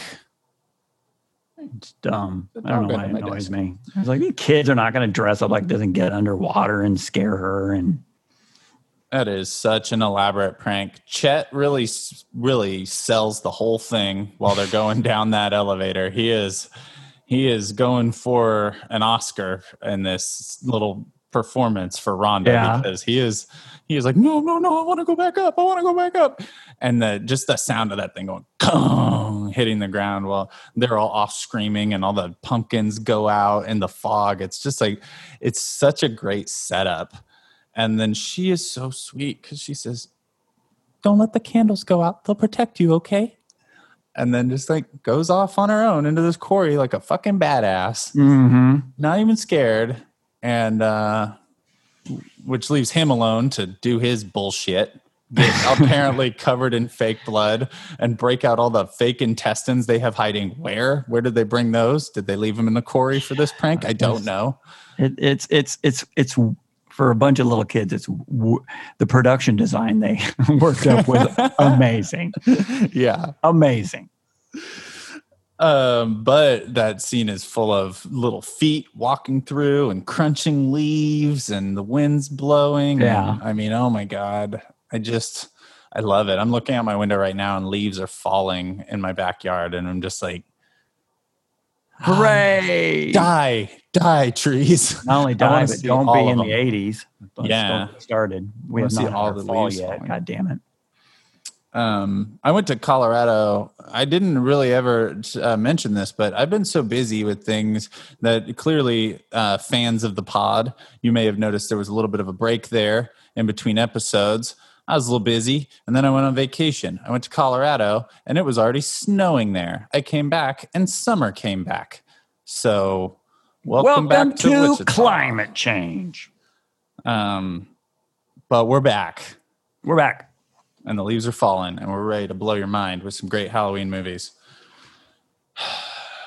um so when they come out when she sees that bus down there which is so fucking cool um when they come out they they look spooky but Yeah. the filmmakers also didn't really show us their faces very much. It's Right. handled in a really, really good way that is like you're not in on the joke unless you've seen the film and then you're in on the joke. But um, you're not in on the joke, but you see these things and it's filmed in such a way that is is really smart because we can't see how kind of shitty and homemade these costumes look. Right. And uh, I I, see what thought that was a Right. really good choice. It's a good mis- misdirect. It's a Yeah, very it's a very good misdirect. Misdirect. Um scary fucking prank. I do not like pranks. Uh she they scare her, she runs, Rhonda runs, she drops her glasses, she falls, she hurts her head. The prank is over. She wakes up and everything, and she starts screaming at them. And she says, Dead, dead, you're all dead. And I just go, Jesus Christ, Because she knows the rules. she goes, "You guys fucked around. Now you're dead." And uh, I thought that was uh, a great, great line. Considering they actually are, it's uh, pretty damn interesting that she knows the rules of all these things. She's the only person that knows the rules other than Sam. right, and then uh, Macy says this thing that really bothered me, where she goes, "I guess we're leaving then," and it's like, well, what, what else did you have planned? Were we going to? Well, that's what I don't get. That's the thing about the whole scene. Bonfire? Well, that's the thing that kind of about that scene I didn't get. They're supposed to scare the shit out of her. Were they going to kill her? Was the creepy girl thinking this was going to like let pull her into the water and drown her or something? if if she is pissed because she wanted to actually hang out and kill this poor girl, then that scene just jumped up like ten I- notches, that's and it was already a took it. perfect scene. Because she was so sinister and everybody else was kind of like, okay, let's be cool. Let's not get too carried away. And she was so sinister about it. I kind of thought the girl was planning on offing somebody Jesus just for shits and grins. I think she's just. I mean, unless she's interested in making a sacrifice, I think she just wanted to scare her. And since it was over so fast, maybe she was just like, Or guess "Oh, we're done. that wasn't worth it." Yeah. This is taking Well- all the well, fun out of it. She's yeah, crying. but where, where else was it going to go? Like you said, she's Yeah. scared. She's scared. Yeah, okay, think- you win. She's scared. I think That's what I even get. said that. Well, that's what I mean when she said, "I guess we're done." It was like, well, what, what, what, how, what, how, how is there going to be another hour? Am I missing something? Anyway, but don't the so the real kids come and kill their ass. Yeah, yeah. So the real monster kids come out. The monster bus kids come out, and uh, they all look pretty gross and terrifying. And um, I think that's a great evolution. Like, make them look really weird and fucked up to begin with, so that when you do 30 years later zombie versions of them, they can look even more hideous and disgusting Sure, sure. and uh and yeah so they show up they uh they just whoosh old sarah away they just drag her right out of the equation Mhm. by her chains and uh the kids are just like well she's fucked all right keep moving and so they keep going and um yeah i love it fucking rhonda man gets her comeuppance She knew it. She knew the rules. She said, "Don't let these get blown out, or you're dead." And They're fucking dead. She knew her shit. She just reaches for that handle and then just hits the button. And they're like what Bye, the bitches." fuck rhonda? See ya. Well, okay bye. she's like, so then you get that really wicked shot at the very top. It's just like a lockdown shot of that elevator coming up into frame. And that is gorgeous. Mm-hmm. and then you get another little sam sighting. And i think that that's pretty sweet that we keep seeing sam keeping his eye on his And- shit. Yeah and he's like you're good In. he goes, "This girl gets it," and uh, she's fine. She can just go do." She'd give me candy. Yeah, she'd give me candy. She She'd doesn't, but she would. Um, and so uh, yeah, those you just listen all those poor kids get devoured. Well, not poor kids, but all those little shit shitheads get devoured, and then uh, yeah, she just wanders off into the night with her little little wagon full of pumpkins. Yeah, Sam heads home. off to do his thing, and we pick back up with Anna on the on this beautiful like pumpkin lined trail Yeah, somewhere in the woods. Sheep Meadows. Where do all of these goddamn pumpkins come from? Production are- design. 40 to 50 of these things. I tried to look at one of the shots because I felt like in one of the Kreeg shots, like half of them were just like digitally like added. Oh yeah, but I couldn't tell. But part of me was like, man, I wish they had like production designers working with like 14 PAs and they just said, all right, get to carving pumpkins, They assholes. probably are. Just Like I said, there's probably a. If you probably look at the credits, there's probably pumpkin handler. Probably someone that's all they did was keep them cut and live and not falling apart and lit up and all that. So, this is where she meets up with uh, old Wilkins. Yeah, yeah. He uh he's kind of stalking her, I guess. And uh she's just letting him, just leading him along, I guess. And um he pops out and gives us a quick little scare and we worry about Anna's life and then she qu- promptly gets dropped into the party from directly above them. Only it's Well, she gets her. bit, doesn't she? He bites her. Does he bite her? Okay. Yeah, he so- bites her because so he you think bites this her. should be it, and it doesn't do anything to her. Oh, right. Because I think that's where he's kind of like, "What the fuck is going on?" Yeah, he bites her, and we're like, "Oh no, he got Yeah. her!" And then they're hanging out at the party, and you see the red cloak, the Red Riding Yeah. Hood, just fall from a tree directly above them. I'm guessing, Oh, and he's in it. That's right. I and forgot. he's in it. Yeah, It's like supposed to fake you out and think it's her. right. Only, did she just like carry him up a tree while no one noticed, and then I, dropped I him assume for she theatrical threw him. I think she threw him into the party. what? Well, they're Like, werewolves. straight They could be really air? strong. I think she just kind of chucked him from 20 feet away and he went bam and landed right in the middle of the party. I'm not against that idea. I Yeah, want, to- I I want think- that to be known. I think she's Just saying, I did it. Here's my man. I found him. And they went, shit. Okay. It's like throwing fish up on the dock. You know, it's just like, here's my catch of the day. she all of a sudden walks in her hair's kind of down a little bit maybe from the struggle and all of a sudden she kind of looks like more of a badass Yeah. Like, she's to be that changed. She's, she's, and Stella, Stella's got her groove back. Yeah. and And he says, Uh, Who the fuck are you people? Or what are you people? I think he says, What the hell are you people? he looks around and there are just bodies everywhere. And I thought the idea was for them to like turn into werewolves and then kill these guys, but a lot of these guys already look dead. And maybe they're just like, I don't know, just going to turn and then eat them after they're dead. I don't know. So I want to talk a little bit about werewolf lore. When I don't know you much about it. get bit by a werewolf, you turn into a werewolf. If you At live night. through it, because what happens if you just get eaten? Like If you get eaten, you not get David, but so is it like if you get bitten but you survive, then you're just infected with the the wolf's Yeah, I think it's like a bite, kind of like a vampire virus bite. curse. Yeah, you can if you get. I think that I know what you're saying because I, I don't know. Yeah, I think a vampire can just kill you, but if you bite you, it can also Turn you? turn you. Yeah, and you become, you know, undead for eternity.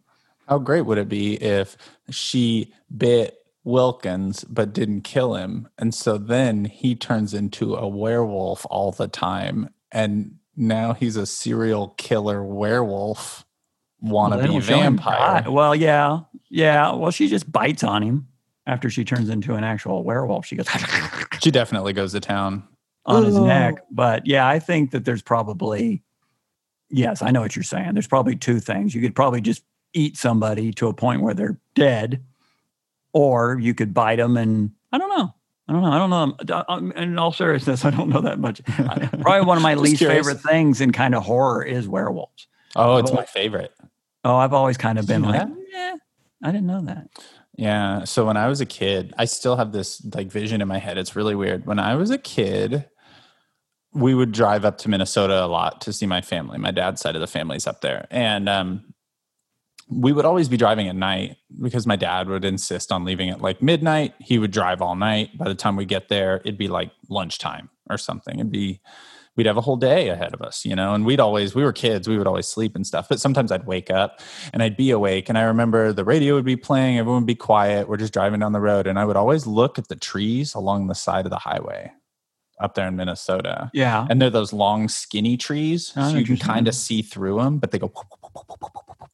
Um, and I would always envision like a werewolf out there running parallel to us, but running through the woods, like kind of bounding through. Yeah. And um, and I had I was that kid that had like the little werewolf books from. I mean, I had other monster books from like the book fair and stuff, but I don't know. I've always been fascinated by werewolves. I've always wanted to play a werewolf. Like, You did in space opera. Oh, you're right. I finally got to live out playing a werewolf. I just Not don't a wanna- dog. I don't want to piss on this, but yeah, you did. Uh, well, I, let me back. Let me backpedal. I'm going to backpedal. Ooh, backpedal. I don't hate werewolves when they're in stuff and they're done well. I find it very interesting. I would just say of kind of horror tropes. It's not the first thing I would think of. You know, I probably like witches and skeletons and the pumpkins and vampires and stuff. But werewolves, I mean, I'm fine. I even like back to what was that Underworld? You know, Rise of the Lycans kind of stuff. I find that stuff very interesting. But I'm usually down with the vampires more than I am the werewolves. Well, and I will I will separate werewolves now into um, real looking wolves, like people that turn into Right. a big wolf. I don't care for as much. Yeah, people that go bipedal, You want to see them look like what we consider skinny. werewolves.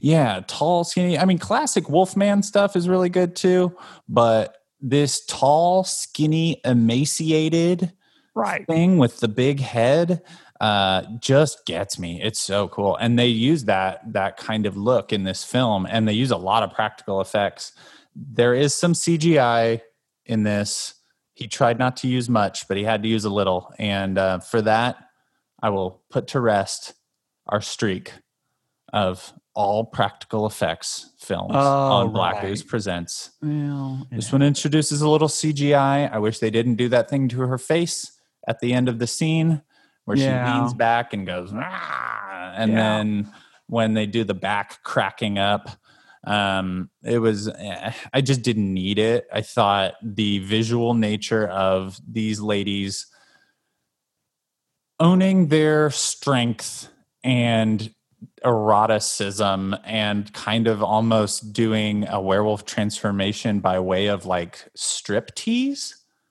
Yeah, um, where they like peeled their skin off like it's I noticed last night when they were pulling their skin off, it literally made me go, ugh.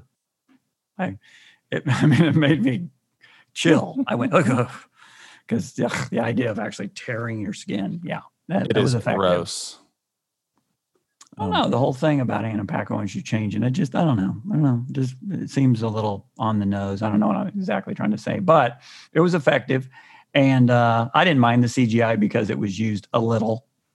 Because nothing looks worse than if they had a full blown transformation. It's all CGI. Because even nowadays, 2020, they seem to not most of the time be able to pull that off good enough to not go looks like a video game. So you're always Right. Just have practical effects. Yeah Let's get to old man Kreeg's house battle with Sam. Uh, let me make sure there wasn't anything else I had to talk about there. Um, no, I think we covered it pretty well. I love good use of a Marilyn Manson song in a film, um, and uh, I love the the practical effects.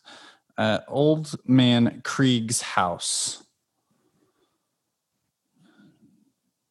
I like that they all of a sudden decided to put earlier on the screen. Like this whole movie has been a clusterfuck of like what's happening Right. when now they decide to put earlier in like, Yeah. comic book font. That did seem kind of like this is now you do. Well, yeah. You don't need to do that now. Yeah. Is this where the kids have the dog with the eyes?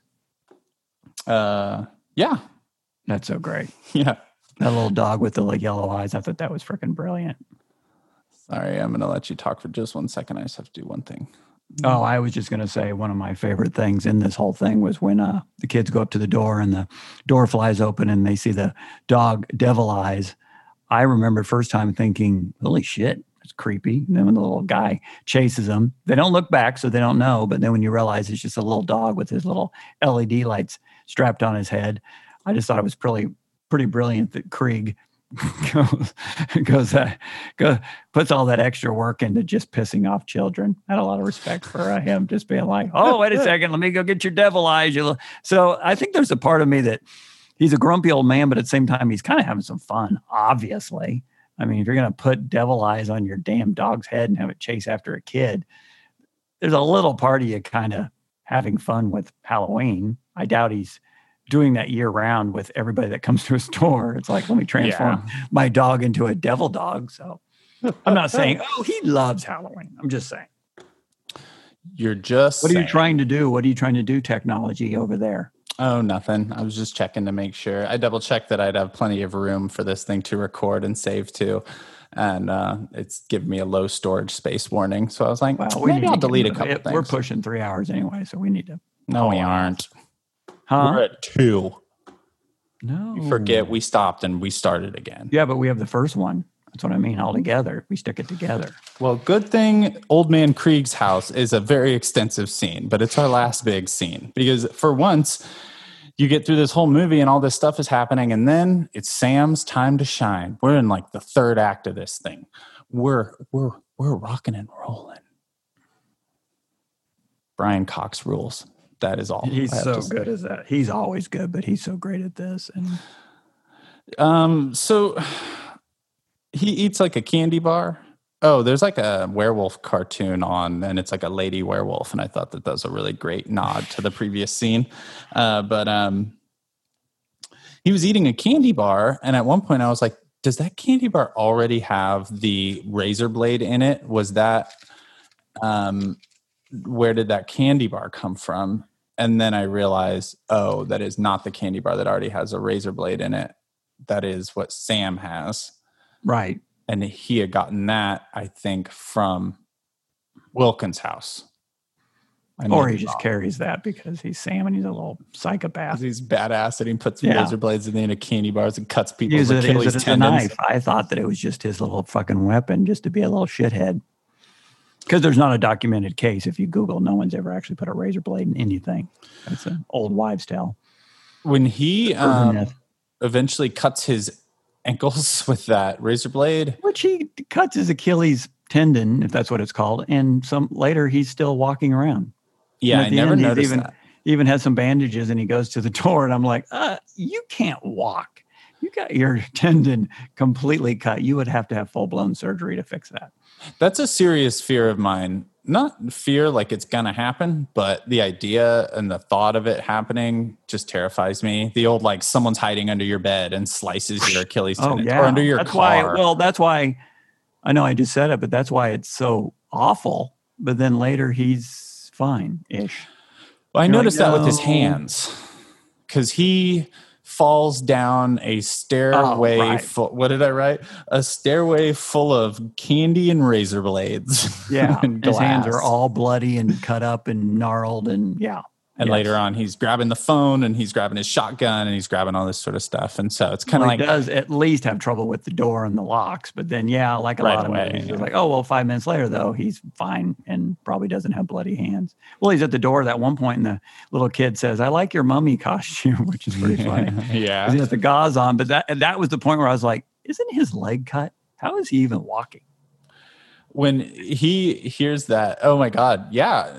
I see, I hadn't even thought of that. I thought of the hands, but you're right. That would make this whole struggle with him pretty, pretty awful. he wouldn't be able to move. As old as he couldn't is, I think he would just be laying on the floor in pain. It's not like Yeah. he could even he could maybe crawl on one knee. And like you said, his hands are fucked up. So he has two fucked up hands and a f- leg he cannot stand on. So he would not be standing anymore in the rest of the movie. You know what? This movie's bullshit. It is bullshit. I'm trying to tell you that from day one. But yeah, that did take me out of it a little because I was like, I know he straight up cut his entire ankle. He shouldn't be just kind of hobbling a little bit. I love when he uh when Sam sneaks in and like the it's funny because the like he looks over and the little doggy door is moving, even though we've already Yeah. seen that Sam was looking at the open door. So you wonder like, did he come through the door? Did he come through the doggy door? Because that's hilarious for me to just picture. And then he gets upstairs and Kreeg looks up and you just hear thump thump thump thump thump thump thump thumpity thump thump thump thump thump thump thump. And you just hear the scampering of little children's feet upstairs. And I'm just like, holy shit. It's too much, man. I can't. He's a little shithead. In that room, he goes in and paints all that stuff. Yeah. Instantly, he paints like 8,000 words on his wall in 30 seconds. But again, if he's magical, he probably can just make that shit happen. Yeah, the look like the looking around for him was really suspenseful and really well done. It was it was handled really well. Kind of very for such a big kind of movie at times it was just kind of insular and you were just in that house with just Brian Cox and his dog trying to figure out what the fuck is happening. And then when he finds that thing in the bed, it's that cool little, uh, mummy hand or Oh, something that, motorized just like thing, motorized yeah. hand. I loved that. And then yeah, that fire just bursts out of a pumpkin and the whole room is like scribbled in blood. Trick or treat and various other Halloween sayings. Poor guy. Jesus Christ. Oh, that's when he gets his ankle cut, I think. Yeah, that's Um, exactly it. So I wrote Sam looked really huge a couple of times. Yes, I think I was it's just about be- to say the same thing. There was a couple of times like this guy looks like he's about five seven in a couple of these shots. It was when he ran across up the stairs, like up at the top of the stairs. He goes thump thump thump thump, thump and it, he just looked like a full grown man all of a sudden, Yeah, and it was really yeah. weird. But um, I do You are done now. And we're back. This is the t- welcome to the technical difficulties edition. We're almost done with this movie, but my computer wanted us to be done now. I think everybody's probably dealing with that with podcasts right now. We'll see how this works. You were talking about Sam being a full grown man. Hey, yeah. So Sam was actually played by an eight-year-old kid, which for most of the film, which is really cool. Um, his name is Quinn Lord. He was nine actually, and uh, but for scenes because he said kids walk different and kids run different and kids everything. So um, you know, do everything different, and so you know they wanted to have that feel to Sam, and so Uh, nine-year-old Quinn Lord played him for most of the film, but when it got hectic and Sam is crawling on the ceiling or jumping on top of his back, that was played by a, a female gymnast. Actually, she's only like four feet tall, Oh, four feet sense. two, Right. but still, for some reason, just in your head looks bigger. I don't know why. Maybe it's just the scene and how Well, she's crawling yeah. on him, but he did look very large.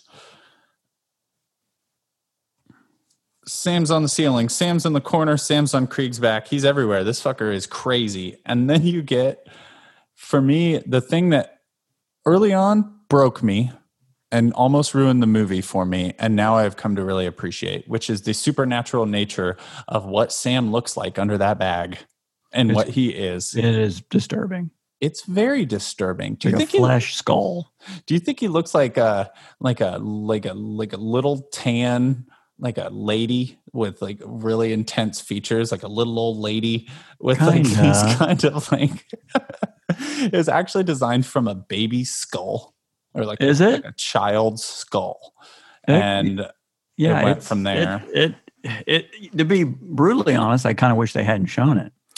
That's kind of where I'm at. But I- like I, I- said, I've gotten used to it and I like it now, but it Well, it does makes it more- a whole different. It makes it more real that it's not just somebody dressed up. But I always kind of like that you, like anything, I kind of like not knowing what's behind there. It's like Michael Myers. I don't want to see Michael Myers' face. I don't want to see Jason's face. And some Mhm. of the movies they uh, they show their rotten face and they just stick a mask on. It's like it's a lot more exciting to just assume what's going on behind there. So on Sam, when they showed it, I was kind of like, that's dumb looking, kind of muppety. And it's like, I mean, it's twisted. Don't get me wrong. So it works, but I I was a little disappointed that I was just kind of like, I don't want to see. I'm a big fan, and they don't do this enough in movies. It's like Judge Dredd. We I think we've talked about this on it before. You know, when they redid Dredd, that they said can't show his face. Mhm. That's the rule in the comic books. You never show Judge Joseph Dredd's face. You never do. So in the movie, they don't. I mean, they did in Stallone's, but in the good one with Karl Urban, they never Right. show it. So to me, it's like I think it would be cool to Sam got his mask pulled off that he's kind of silhouetted or something. You just get kind of a gist that something's going on, but then he throws his pulls his mask back on and starts running around. To me, that'd be ten times more horrifying. Like, ooh, yeah. something's um, underneath there instead of going, yeah, here it is, Muppet time. I love that they used a practical thing with like servos and animatronics in it and everything, though, which was uh, which was really cool. The fact that they made this kind of old school prosthetic attempt to have this thing really have a life of its own. And Yeah, no, no, no, I think it it's worked. really gross looking for various reasons, but I think that's just because it's so unsettling.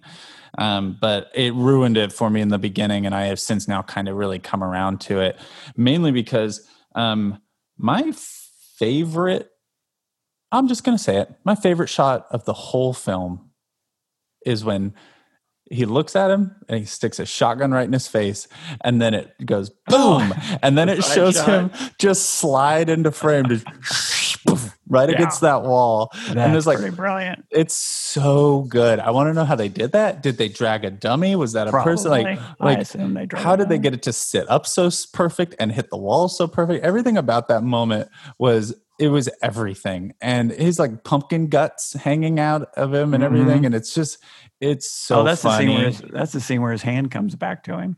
yes, he shoots the fuck out of him. And then What does Brian Cox shoots his say? Hand off. great line. What does he say? He says something like, "What the fuck is going on?" He says Oh, something. Wish I he wrote says, it down. He says what everyone says in Right. a movie, which is, "You got to be fucking kidding me." Yeah, that's what it is.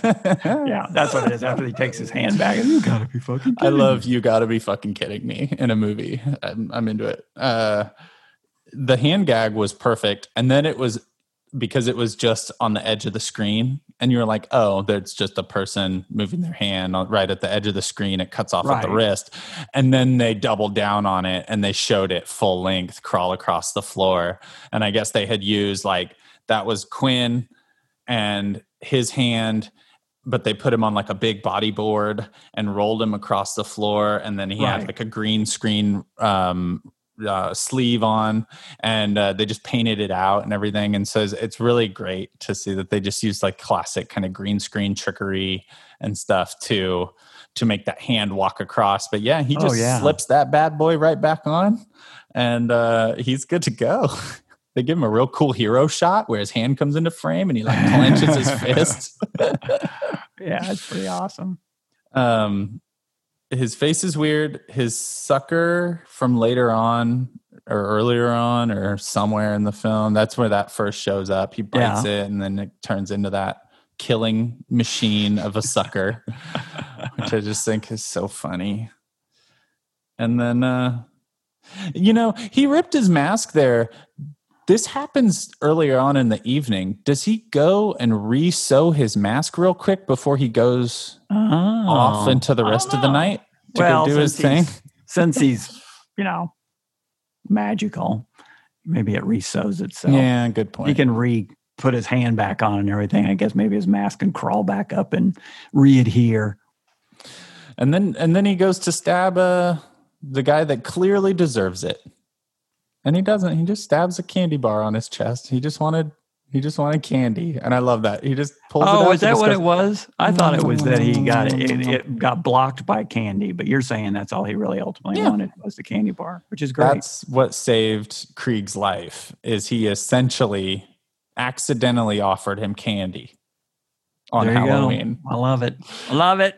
and uh yeah so then kreeg is um revealed as the bus driver and uh you kind of realize what his whole deal is and why he hates halloween and why he's kind of haunted and damaged and an asshole Right. and um and uh then he is uh, seen later on in the evening all bandaged up handing out mints as candy which i think is an actual killable offense I mean, You it's not apples, but die. You know, those little, At least he's those little red and white mints, Lazy's trying. handfuls of them. That doesn't one of those mints or twelve of those mints. It's not making me any happier. I like the mints, so Snickers. I'm like, well, it's nice to have. Yes, I know. Well, that's But, where uh, he says that great line when he says, "Nice mummy costume." yes, and Sam's Oh, just like and then the standing kids out show up. creeping on him. That's yeah, right. yeah. And then all Sam's creeping on him, and then the kids show up. The kids finally come back. Wonder why it took them so long. Well, Were they woken by the kids going out there and doing the prank or something? mhm. well, that's a good that's what question. finally woke them from their slumber. Oh, that's a good question. It's like, Because I mean, it's been 30 years or I don't know how many years they said or 40 or something. I mean, Brian no. Cox, he's probably supposed to be 70 and he was probably in his 30s when that happened. So on a cold Halloween night in 30 years, you will awaken. Something like that. exactly. When some dumbass kids pull a prank, you will arise from the grave. I don't fucking know. I don't know what in that moment brings them back. I always wonder Maybe- in films like this if the writers have that discussion or if they just go, and give a fuck. It is, Maybe maybe Sam brought them back. It could be, but it, that seems kind of dickish after everything. It's like he takes his candy bar and goes, "We're cool." Oh, but I'm going to have all these little zombies murder your ass. But see, he would have had to have gotten them back going earlier on, anyways, because they already showed up down in the quarry. I think that they were awoke. And now they're zombies walking the earth and they go back to get vengeance against the person that put them there in the first place. Credits. Yeah. Credits. I think that is it. I think that was what that's the way I took it is that they were kind of, you know, unleashed. So they're eh, walking and they're all drawn to go find uh, the person that killed them. Because they Um, obviously can't go after their parents. We don't know who their parents are. So they got to go Yeah. driver. right right their parents are they're they're fine they didn't do anything wrong um the this film's perfect Good. good no it's um yeah i mean I, I think it's it's a it's just a love letter to to Halloween and in so many different uh, levels, and it's got everything. I, you know, this is probably reading or revealing way too much about me, but you know, well, I shouldn't say that. Everybody's guilty of this, but it depends on what mood you're in when you watch something, obviously. And for some, I think it's bother. I think it. One thing I told you is I watched it on AMC. It's like a third the way through. I'm on my phone. You know how you are, and I kind of go, what's this, "What's this going on with this film?" And I realized, oh, well, first of all, there's commercials. You know, it's just I'm not getting in the flow. So I think when I started over, my brain kind of went like, all right, it's kind of like this podcast. Okay, start at the beginning. So I rewatched it and it was kind of like, all right, I've seen all this. So I, blah, blah, blah. so I think last night's viewing was probably a little tainted for me. So it wasn't like everything was perfect. And okay, I'm gonna have this great, you know, I kind of knew once I started the AMC version, I was going, because you know it opens with a commercial and I kept every time something good was happening go to a commercial and I could tell they were dropping out cuss words and nudity was being cut out and which is fine but it, it was just like well this this is a weird cut so yeah. I didn't get the uh, as much of the enjoyment as I had of other viewings where I go ooh like Texas Chainsaw for some reason this year when we watched it. It was like such a great viewing for me. I was like "Oh, Yeah. great movie. And it really stuck with me. This one didn't stick as much. This this is where folks we need to tell you how black Ooze presents works. Ryan knows on these some of these movies so much that i sit here and i go i have no clue what the next thing is. And then a scene comes up. That's why you'll hear a total silence from me because i'm like i remember sam attacks him at the end. I don't remember half this shit. And then you'll say something like oh yeah he was up in the room and oh yeah the hand was there. Oh yeah that thing caught on fire. Oh yeah. And I have, I haven't counted, but I think this is the most notes I've had on something so far because every single thing I, in this film I wanted to talk about because it's, um, and I think you know what I think might have uh, hampered your viewing as well. Normally, this is like a week of Halloween or Halloween night viewing for me. oh sure I know we're in Halloween season, but like you yeah, said, it was it's warm yesterday and yeah. unseasonably hot. Everything Yeah. leaves are starting to fall, trees are starting to change, but there's still a lot of green out there. And um and it's also just not feeling like Halloween this year for me. Well, I agree, and I have to tell you something that'll make you laugh. It's like I I rent and I have this house. It's a pretty cool house, but they uh last March put in sod. So I had this green lawn and it died because sod likes to do that. Well, nice thing is in the fall, I was kind of like, okay, I like that my lawn's dead and there's some leaves. It looks very fall. Well, yesterday my landlord texted me and said, Oh, the lawn guys are coming over. They're gonna put in grass seed. So I mm-hmm. have to run a sprinkler for, you know, 30 minutes to an hour every day. She said, in about a week, you should have green grass. And I just wanted to write back, I don't fucking want green grass. I want dead leaves Yes, on the dirty like- ground. This is not working at all for Halloween. It's hot out. I'm putting, I'm running sprinklers for my green lawn. I'm like, this, none of this feels like fall or Halloween. And it's 90 degrees. And I'm going, so you're, I'm, that's a good observation. Then it's like, oh, I got to sit down and watch Trick 'r Treat. And it's kind of warm. And I had the AC on in my house. And you're like, this isn't fall. This is not Yeah. working. And, and, I few people would know this on the podcast, but I usually have a pretty gigantic Halloween party every year. I've had one for what four or five years, Yeah. and uh, obviously I'm not doing this this year. And I don't mean this to sound sad, but you know, it could be sitting at my house by myself. It is still a quarantine, and I think you're right. I think the whole season's kind of, eh, eh, there's a little bit of that going on, so that probably can hamper uh, viewing a bit. Yeah, yeah, totally. Um, the the only other real thing that I want to talk about this movie, except for the fact that it's perfect, is uh, its perfect score as well. I want to give a shout out to Douglas Pipes, who did the score for this thing. Um, did you know that the score features um, like the classic, like trick or treat, trick or treat, give me something good to eat? Mm, no. It's uh it's really cool if you listen to like Sam's theme. He changes it up and he explains it in the special features and I'm not a musical man, so I won't even attempt to explain what he explained because it was a little over my head, but he changed some time signatures and changed like some accompaniments and um and it's really interesting cuz you can kind of hear that that Doom, doom, doom. I think I do. Now that you say it, it's like, yeah, I kind of remember that. Yeah, the homage kind of stuff. Sure. Yeah, it's uh, it's really beautiful. And anyone out there that is interested in some good spooky sounds for this season, uh, it's kind of inspired by Poltergeist and The Omen and like um, like uh, Charles Bernstein and and uh, stuff like that. Check out the score for this film because it's beautiful and big and orchestral and dun, dun, dun, dun, dun, dun, dun. it's awesome. Cool. I think it's a Um, good place to end yeah. on. Yeah, that's about it. Um, shout out to Aaron Patton for um, Wade got with Aaron, who's a, an unbelievably talented photographer. You'll uh, have to check out when uh, you see this. It'll be up on the Instagram. We got some cool headshots coming out for the show, and we just wanted I think I threw it up in the stories, like don't have, that. we maybe not haven't put it on our Instagram. Instagram, but yeah. right, but this won't Aaron, come out for like another week or so. Aaron. Patton is is awesome, and yeah, he did a kick-ass job on our headshots, among other things. I have we have a bunch of other shots. We'll have to throw in some stuff. We did some fun, kind of spooky inspired stuff, and some nice shots of ourselves too. So that made it feel a little bit more like spooky season. Um, yeah, that was nice. Able to they came over to my house and Wade yeah, socially distanced and and stuff, and get some cool photos. So go follow Aaron Patton um, on Instagram and all that sort of stuff. Hire him if you can because he's really it's talented. A A R O N P A T T O N.